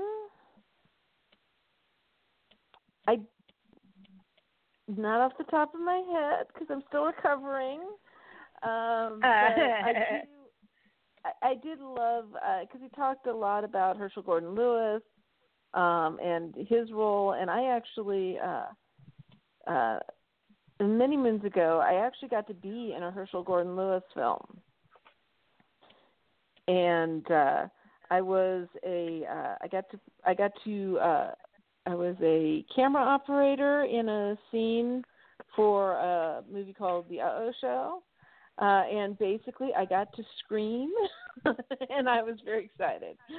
Um, it's my glorified uh, extra role, um, but it was really fun to to hear uh, more about uh, about Herschell Gordon Lewis. Always great fun. Um, I want to also tell you uh, two of my other absolute uh, favorite films at the festival. One was uh, Ghost Stories, which was uh huh. I heard a lot of good things about that. It, it's it's one of the uh, it's one of the best anthology films I've I've ever seen, uh, Wow. and it had Martin That's Freeman in it. Yeah, I mean, so like I I look when I look at anthology films, I look at things like so there's like the the classic anthology films, and then there's kind of like the next level anthology films, right? The ones where Mhm. where they tie together, where everything kind of blends, or you share characters, you share items, uh, things like uh, so like Southbound uh, is what I consider a, a next level anthology film, or my my other favorite of all time is um, Christmas Horror Story. Oh yeah, and totally I saw that last year. and uh, Ghost Stories uh, fits right right in among them. Uh, beautifully done, uh, adapted from a stage play actually, and uh, really engaging and uh, and scary. Uh, and I just I really I really admired the the skill of, of being able to do an anthology film where you where you can weave all of this together. So yeah, absolutely amazing. Fabulous. Uh, you know, And- anthologies can sometimes have issues like the like the one segment can bring down the whole anthology, but it's so nice when they all sync together and it's just so much fun. I'm really glad. Oh my god. Okay, keep going. I'm just really excited about your choices. And uh, then the other one that I was really, really excited to see was The Endless by Justin Benson and Aaron Moorhead. And these are the guys who did Spring. Um, Mhm. One of my favorite uh, favorite films I've ever seen on the on the on the uh, festival circuit was Spring, and The Endless was was fantastic because in, in addition to it's about these two brothers who escaped from a cult ten years ago and um ha- haven't had a really good life. And so the younger brother convinces the older brother to go back just just to visit. And uh it's and so it has to do with kind of how cults work but then there's also this Lovecraftian beast that's that's out in the middle of the desert as well. And uh it it is uh, it, it's just it's really uh it's really engaging emotionally.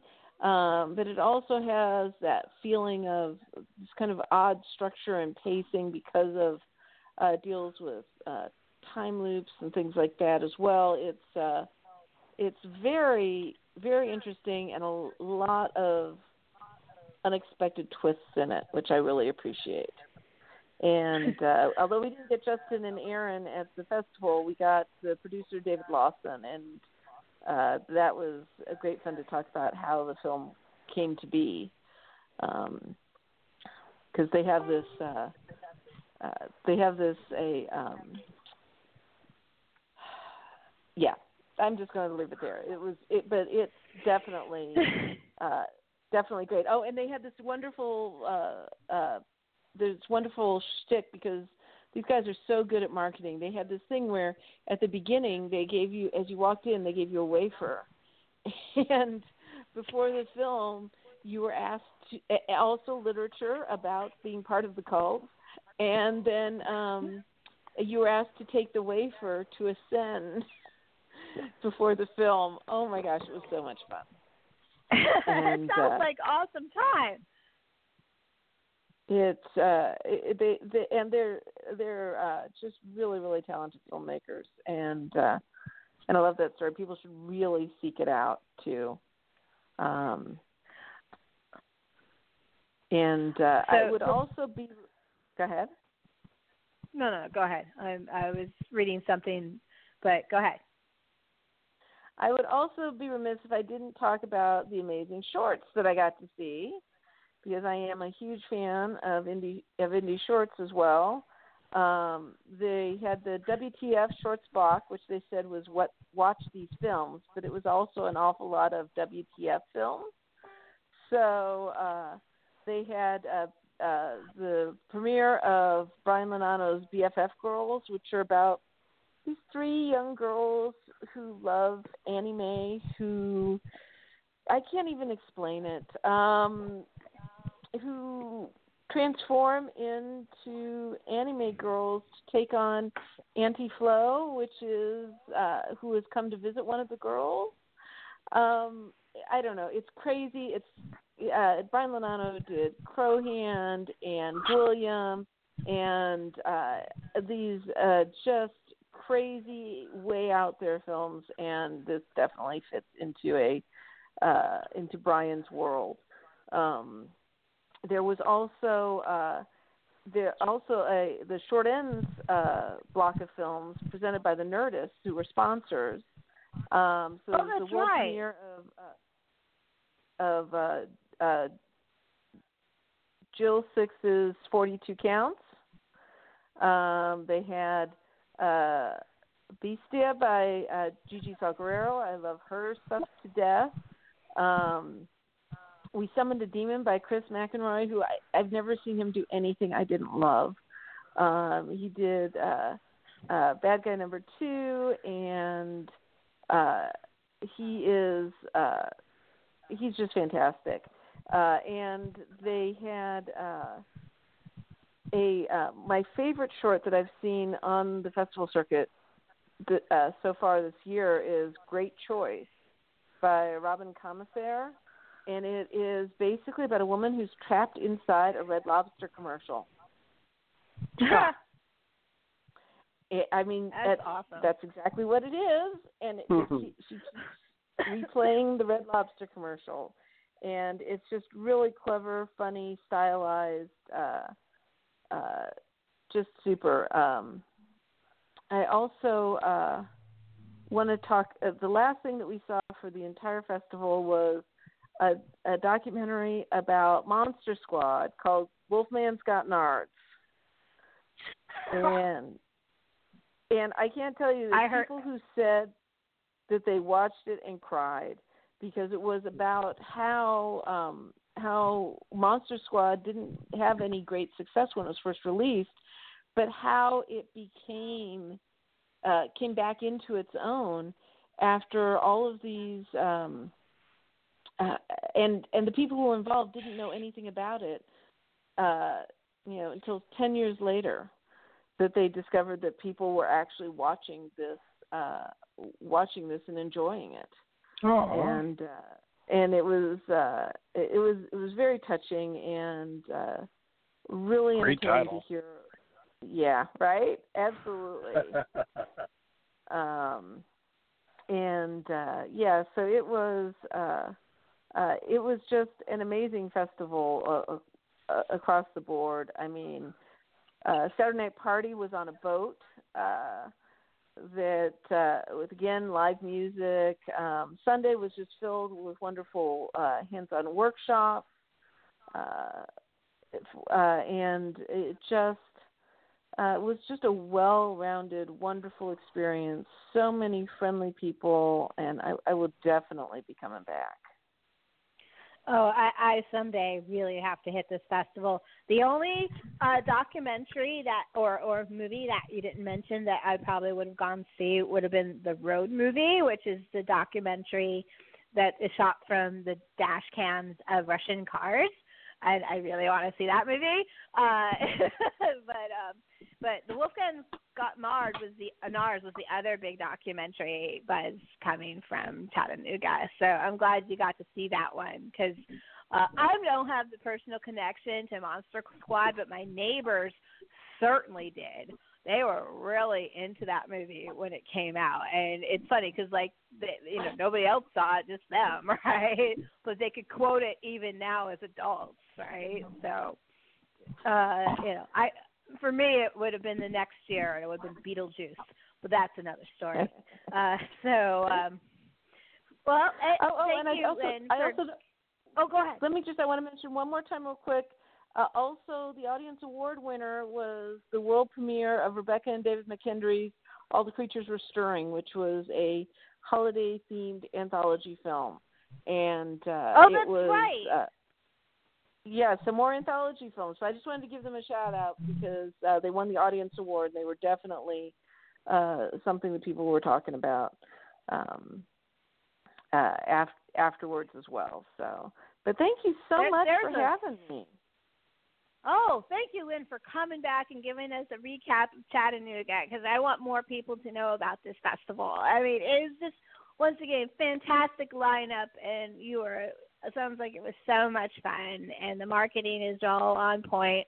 Um, and uh, you know, I can't wait to see you again at Scares That Cares. I'll be in the podcasting room. I'm sure I'm gonna make you come on at least one or two panels while I'm there. I'm I, right now. I'm developing two panels. I don't know which one I'm doing yet. I'm developing the movies of 1988, which is a sequel to the panel I did last year, which was get this, the movies of 1987. And then the other one, which is the one I really want to do, is the 30th anniversary of the Video Nasty list. So I really want to do that panel. So uh, you know, uh, the Video Nasty panel it, is such a fun thing to do, um, and I can do it very well. I love that stuff. So anyway, so one of those panels you might be on. Just be ready. So get your get your film muscles flexed, and I'll see you in a few months. Absolutely. So, Thank you uh, again so much for having me. Anytime that I get to hang with you, I'm a happy girl. We are so happy that you came on again. Come back anytime. Uh, even if you just want to chat for a while, uh, the Madness contest is next weekend. So if you listen to the first hour or next show, so listen to the first hour, you'll see. You actually said uh, a theme hint in there, believe it or not, and nobody. I'm not saying which film it was. So anyway, talk to you later, and All hang right, up take the phone. Uh, much love and madness. So. All right, bye. All right, bye. dear. All right, she hung up herself. Woohoo!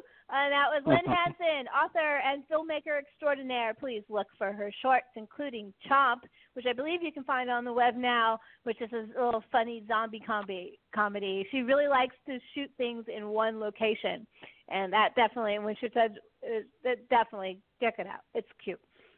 Uh, so it is now 10:33. I don't know if the person is going to call in that um, I asked to call in. They said they would, uh, but they aren't really podcasters. But get this, okay?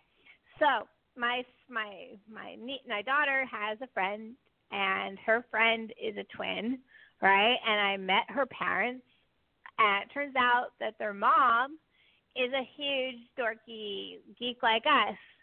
She has a huge like when I went to, went over to pick up Lily from the house.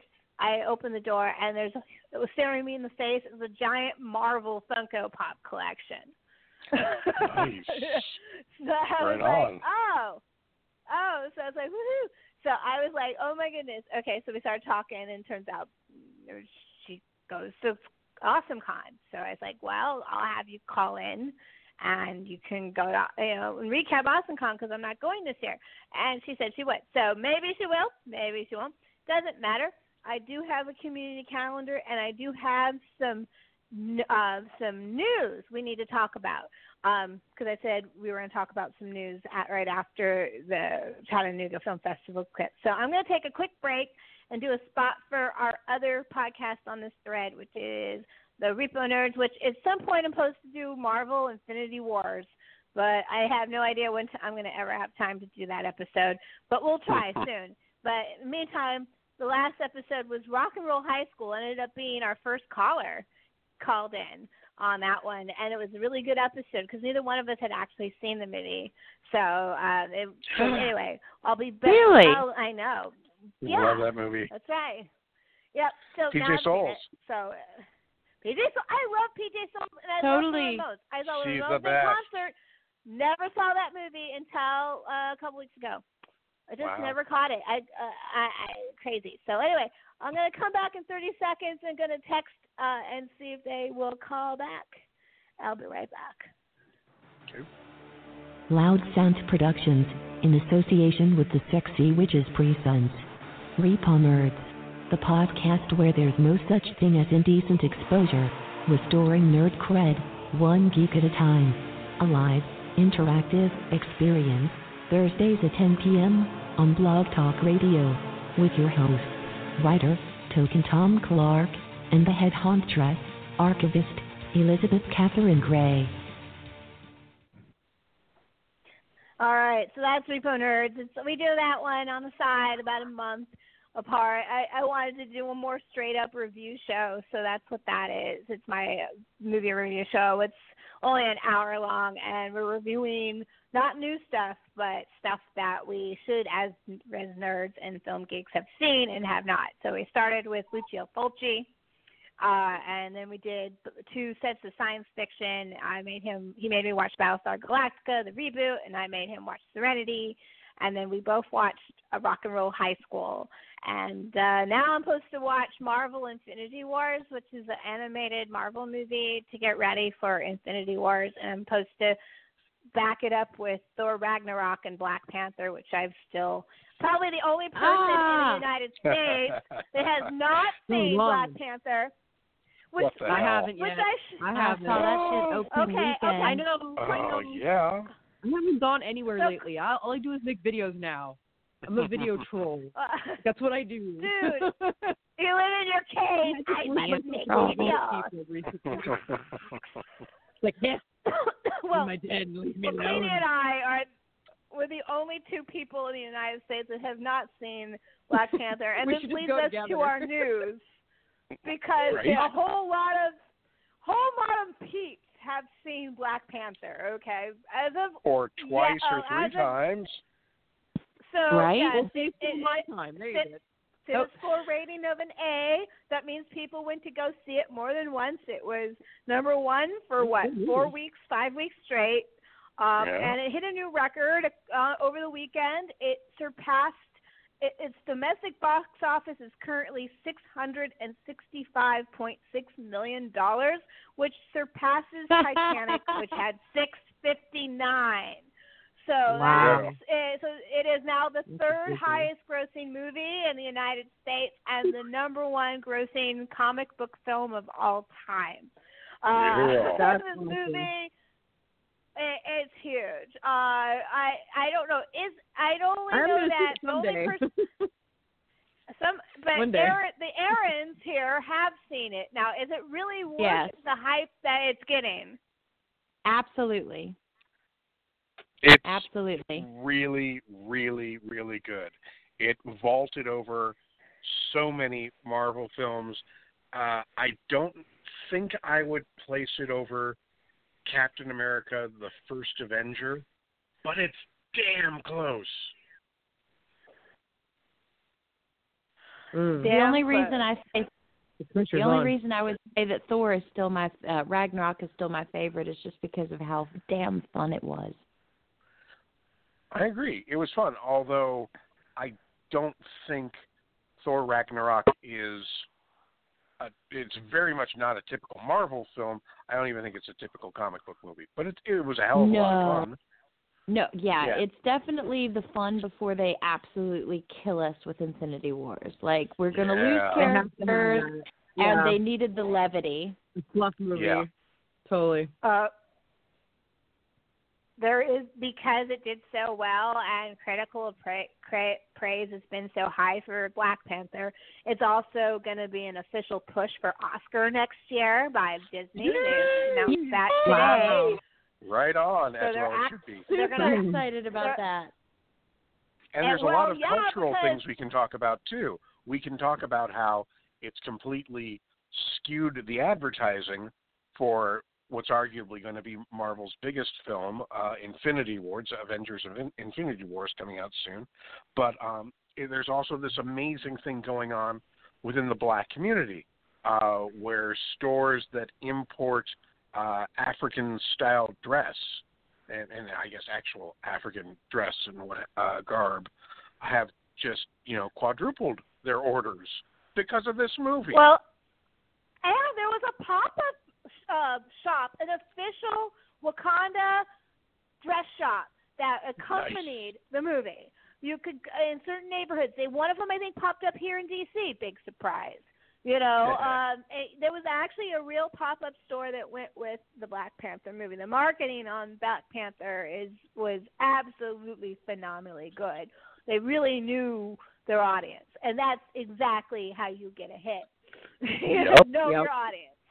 Yep. So, uh, Couldn't agree more. I, I, uh, on a side note, but since we're talking Marvel, I wanted to know: Did you guys see any of the wonderful cosplay that came from C2, uh, the Chicago Comic Con that happened over the weekend as, uh, this well uh, as well? Have you seen Have you seen it running through the threads? I've seen a There's little been- bit of it. Some of it's been good. I've seen what you posted. Go go look it up. It's some of the best cosplay I've seen in years and I posted to two of them in particular. One was Affinity Wars, right? It was a crossover. the guy had the gigantic Infinity War yeah, it's a mashup. He had the giant Infinity Wars uh glove, but he was he was Thanos dressed in the robes of Manos Hand of Fate. So he is Thanos Hand of Fate. It is Oh the God. coolest fucking It's pretty brilliant. cosplay. It sounds I amazing. shared it. Look it up. Fucking Okay, I amazing. find that I could not believe. Okay, and on a smaller note, but just as cool, from the same uh, convention, some girl went as Patty Jenkins from direct as as the Wonder Woman director. And Yes. so she would go around the cosplay, and when she would see a Wonder Woman, she would pose like she's directing them. And Patty Jenkins saw it and gave her a compliment. But it is the That's coolest awesome. like cosplay to walk around as Patty Jenkins. Uh, or, or Oh. and Aaron from WonderCon, I really liked the chick that played Samara. She was cool. Yeah. She, Oh, I uh, did she was see one that was really cool. in person. Yeah. I did see a picture that was really cool. It was one of Mystique half transforming. Oh God, like yeah. she was part Mystique, part this like other lady. It was so good, like so good. That sounds I wonder awesome. if it's the same one I saw at Comic Con. So it sounds like the cosplay was really on point last weekend. So it's good. It, you know, we're getting our geek on. We're revving our uh, our geek our geek uh, uh, motors are revving. We're getting ready. you know, all of this, and, and you know, all this for me is training, right? Because I see San Diego coming down, so this is like training. All this is training for me. Um, so, well, getting back to the box office, uh, even though, yeah, it's Black Panther. Wow, oh my God. Okay, you can't take any way away from those numbers. Congratulations, Disney. I you scare me sometimes, but boy, do you know what you're doing. so, on a completely opposite end, and as horror geeks should be delighted, there was a hit horror film over the weekend. Hooray! And Yes. it, Mhm. it dropped fifty fifty million dollars at the box office. Hell That's yeah! crazy. Hell yeah! A Quiet Place, directed by John Kring. I always fuck up his name. John Kranowski is that his name? The guy from who was the star of the Office, American Office, all those years. He Right. directed it. It's like his direct, and it stars Emily Blunt. And it's a straight up old school monster movie. And if you make noise, if you fart, monster kills you. It's pretty scary. Um, everyone's liking it. It also has um, it, so it made fifty million dollars. Everyone I know who went to see it loved it. It also has the rare awesomeness of having someone with a disability as the star. Uh, the lead actress is deaf. I posted this thing about her, uh, an interview she did, and it's so wonderful to get uh, all you know, this little film, little horror film that did really well at South by Southwest just blew up once again. This is the you know, like Get Out. Yeah. Yeah. I mean, come Yeah. on. This is this is this is showing that there's legs to the horror films. These horror film people Yep. are actually taking them seriously. People that you wouldn't Finally. think of are taking them seriously are doing films. We're encouraged by this. Yes, keep Yes, doing yes. this. I I just Yeah. love the irony of a film about remaining completely silent doing so well because of word of mouth. Yeah.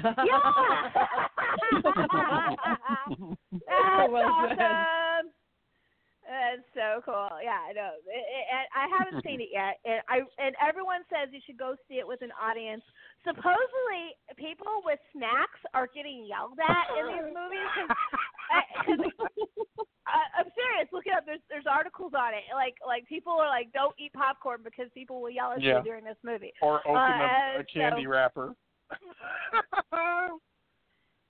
Um, I know people are seeing it multiple times, which is a really Wow. good sign that it's a good horror Excellent.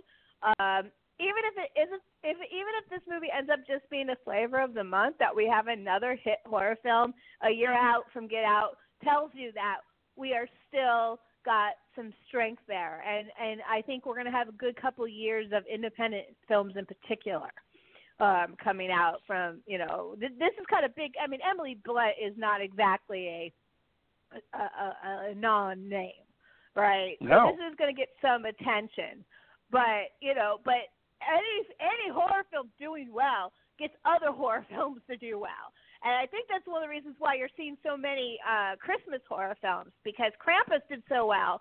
Did you notice last year we had an explosion of Christmas horrors and and like Oh, yeah. it was everywhere, Oh, yeah. you know, It was everywhere. and it's still ha- there were so and many bad Krampus happening. movies. Yeah, it's still happening too, because you know you heard all It's things were now. at at Chattanooga, and then you had uh, Better Watch Out was on the festival circuit for a long time, and then Shudder like mainstreamed it. Uh, you know, uh, I know a few other people that are. Uh, I mean, there's just it's just a ton of it happening right now. So you know, uh, so ev- wow, it's just you know, it, it's because of Krampus. We thank you, Krampus, but it's also a curse because he is a devil. So yep. Is He's not gonna- he's not going to make it easy for us. So uh, No. we, we love him nonetheless. Uh, let's see. Is that everything? Oh, and last but not least, my little piece of news today. Probably the happiest news I could get from anybody. Ash versus Evil Dead was renewed for season four. Woo! Woo! Yay! All right. because you know Bruce Campbell was uh, hinting if it didn't happen that they might kill off Ash. Well, it, they they kill. They're gonna kill him off. Oh, they He's are. gonna die. He already. Uh, they already showed he is gonna die in the next episode. Oh, that's And what that he was was talking about. I thought I thought it was if the show didn't get uh, renewed that they might kill off the character. I misunderstood. He he was hinting that, but no. You see, the thing is, is it's gonna go five seasons and out. That's what's gonna happen with Ash versus Evil Dead. That's my Hmm. prediction. It'll be perfect. It'll be glorious. We'll have five seasons with short half-hour shows, and we will love it forever. And that is our sequel to the Evil Dead series, and we don't need any more Ash after that. I think this is actually is the way to end it with the perfect series, you know, before he gets too old to play Ash, because you know he Okay, gets his ass yeah. kicked playing Ash. he really does. It's true. Um, Although uh, he's been looking really good. I thought first season he looked a little old and tired and out of shape, but uh when he was going up against his demon evil baby progeny, he looked good. He looked really oh good. Oh no, he's looking.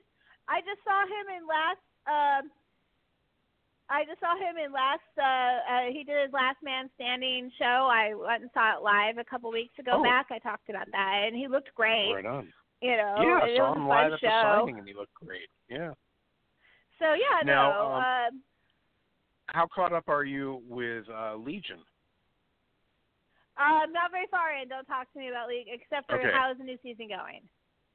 Holy shit snacks. Uh I okay, I didn't think they could get any crazier than season one. I, I just I didn't think you could do that and and keep on. But fucking the season opener is positively Lynchian, and I, I mean kudos. They're not dumbing it down. Uh, they're, they're plunging straight up fucking ahead. But uh, at the same time, uh, my wife Natalie had a good point when she said, "Do you really want to throw that right in someone's face right at the start, who who you know maybe isn't that into it yet, or is just you know okay, I didn't see this yet, but I've heard so many good things. I'll I'll jump in with the season opener." Uh, but God bless it, it's so fucking balls to the wall, weird and good. And uh, I, I watched it a second time already, the season opener, uh, season two opener, and yeah, it was even weirder on the second viewing. Uh, but it's beautiful. It, it, I, I can't recommend it enough. I, I will swear and affirm right here, right now, it is the best genre show on TV, and that includes anything on HBO with titties and dragons. It's just flat out amazing. Um, if, if you liked old X Men or old New Mutants comic books, this show is so written for you. The art direction alone, you can just drink in. And it's all you're going to get for a while because they pushed back both Dark Phoenix and Inhumans, the theatrical right. releases. So, Yeah, New Mutants, so take, yeah. Yeah, They The New New pushed Mutants back movie, Dark yeah, Phoenix? yeah. No, Inhumans was Yep. also postponed too, I believe, also. But yeah, I meant New Um, Mutants. I think Inhumans has been canceled. It might be. It might have been. So, Yeah, I think it uh, was. But, uh, yeah, but New Mutants has been pushed back again, which is too Yeah. bad because I was actually kind of excited to have a, a horror film X Men out there. You Oh, know, God, uh, it, yeah. would have been cool. Um, It's so, it's but it's know, still on. Uh, it, yeah, no, it's still know, on. They haven't killed it yet. And and oh my God, did you see that uh Crow has uh gone forward? They actually have production stills, and and it's actually going to happen. The Jason Momoa Really? Crow movie. Oh, Uh, it's go- it's going to actually happen. Uh, a lot of people have mixed feelings about that, as do I. But I don't think the crow is sacred. It might actually be okay. Jason Momoa looks good with in that kind of makeup. We all know this. Uh, Have you read the so, comic book? Uh, I have not. uh, the comic book is weird and mystical and fun, and if they were to do more of that and less uh, supernatural action adventure, shoot 'em up, bang bang, pew pew, I would be totally fucking on board, especially with Jason. But um, if they're just going to do, yeah, he's dead and now he's got makeup and he kills people, um, okay. Uh, on the revival side, uh, there was some production stills from the set of of the new Halloween again. This time they are they released the mask, so now we know what the Mike Myers mask looks like, uh, Yeah. which is kind of a big deal because you know you can't do Mike Myers without the William Shatner mask, right? Exactly. Uh, the core, the core on Shudder, which is a talk show, they did a segment where they showed all the Mike Meyer masks and all the difference through the years. It was totally cool.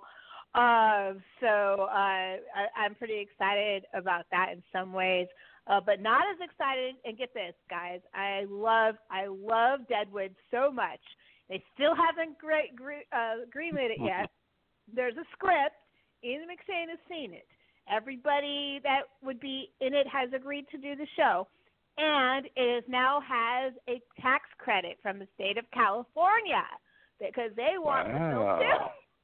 So all this stuff bodes well, right? Because they'll get a tax Yeah. break if they shoot it. So, and Ian McShane, oh my God, he needs to play Swearingen again. I just, I just think that Swearingen is one of the most interesting characters that we've had on film or television. Period. I mean, that whole, I absolutely adored the first two seasons of Deadwood.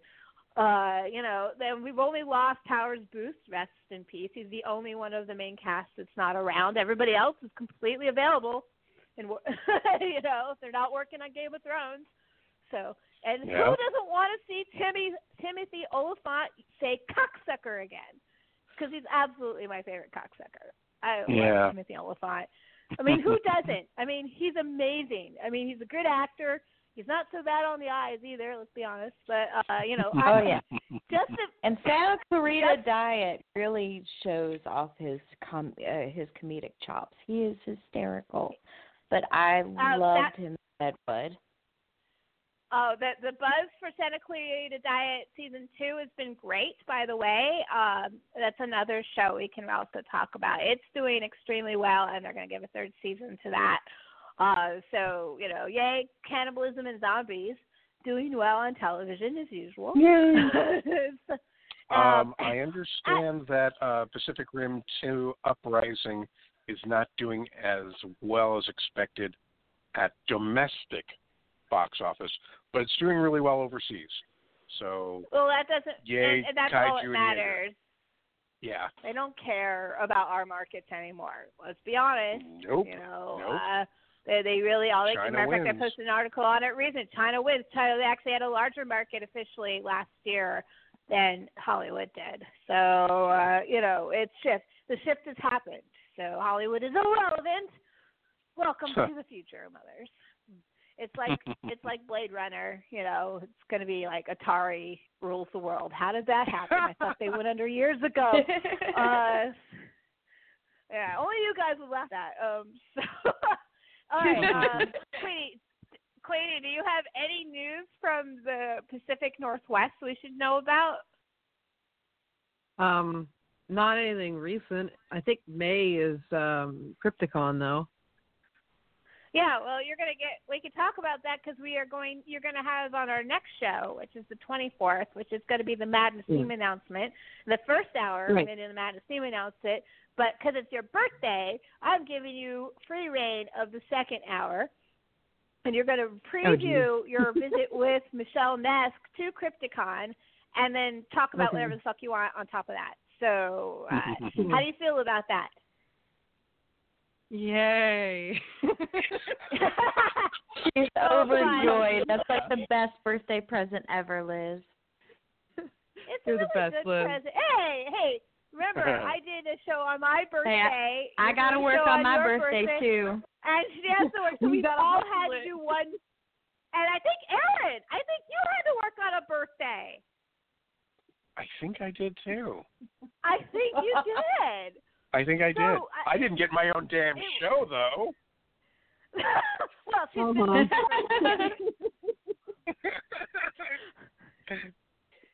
technically so have you, but she's really been with me from the beginning. So through thick and thin and terrible This times and ups and downs and the Oh, the storms drama. and everything. The So- werebeast has earned it. Are you doing calendar Oh. yet? Can, should I throw in a calendar thing or two?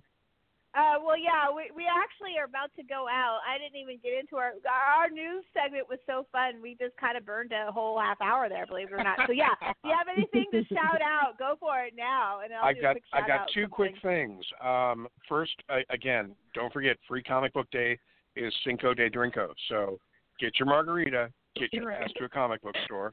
Um, before that, we have uh, Star Wars Day, which, as everyone knows, is May the Fourth. Be with you. Uh, Disneyland is doing a special uh, May third e- evening, going into the early early morning of May fourth, called Disneyland After Dark Star Wars Night. They're going to introduce a whole bunch of characters for meet and greets that they've never had before, including Rey. It's sold out, but yes, I have a fucking ticket because even when I Oh, was on my bastard. fucking anniversary vacation in wine country, I still got a fucking signal and got my ticket. Um, the other thing that I should mention is a week from today at uh, just a, um, an amazingly great store. Uh, when you're in Los Angeles and uh, Pasadena and that whole area, get your ass to Dark Delicacies because they are so good. Um, on, Yeah, they are. They're primarily horror, but there are a lot of other things too. And a week from tonight, Tuesday, April 17th at 7:30, uh, your buddy and mine, Dana Gould, who, uh, among other things, you know, famous for being a writer on The Simpsons, but also he has that great show Stand Against Evil. Uh, he's going to host Jonah Ray, Patton Oswalt, uh, Hampton Yount, who does Crow, Rebecca Hanson, who does Synthia and Gypsy, and uh, writers Matt Oswalt and Elliott Kalan uh, at Dark Delicacies signing the, the brand new season one, Blu-ray and DVD, Mystery Science Theater 3000, season 11. Yeah. Woohoo! That's awesome.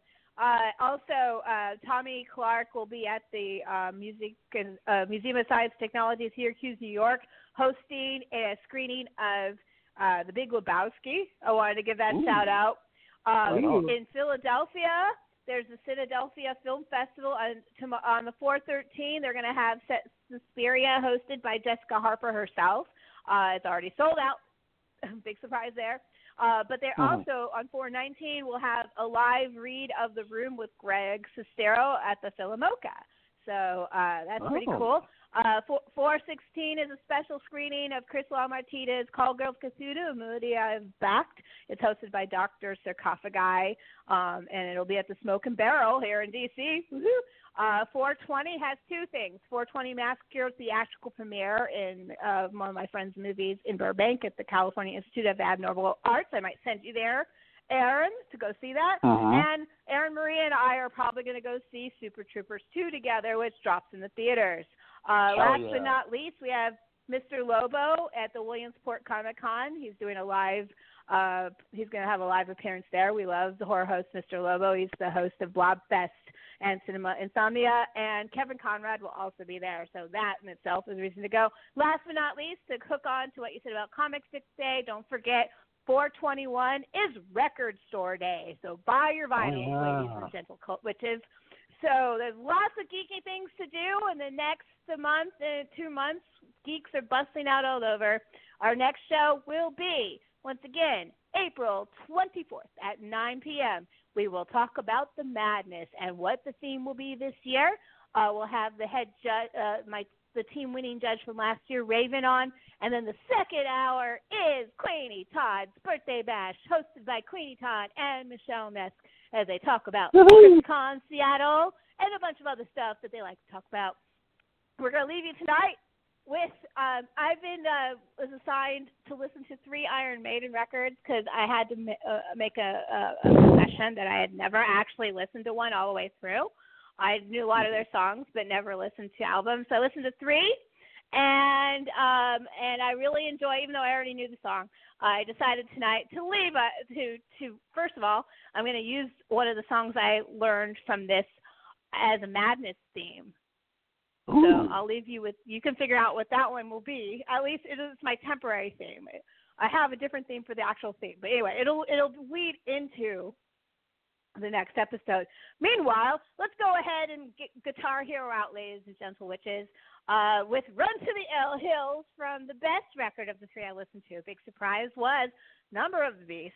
Yes, sir. Yes, and gentle witches and ladies. Everyone, I don't care about genders. Just get your asses in here. Listen to us. Archivist Best on Sexy Witches. We are on Stitcher, iTunes, Roku, wherever podcasts are stored. And please call us live. We always live a live chat. Once again, thank you, Aaron. My pleasure. Thank you, Queenie. Yes. And thank you, Aaron Marie. I'm glad you didn't crash tonight. All right, guys. I'm a good See you in two weeks. Much, much love, madness, and good film hunting.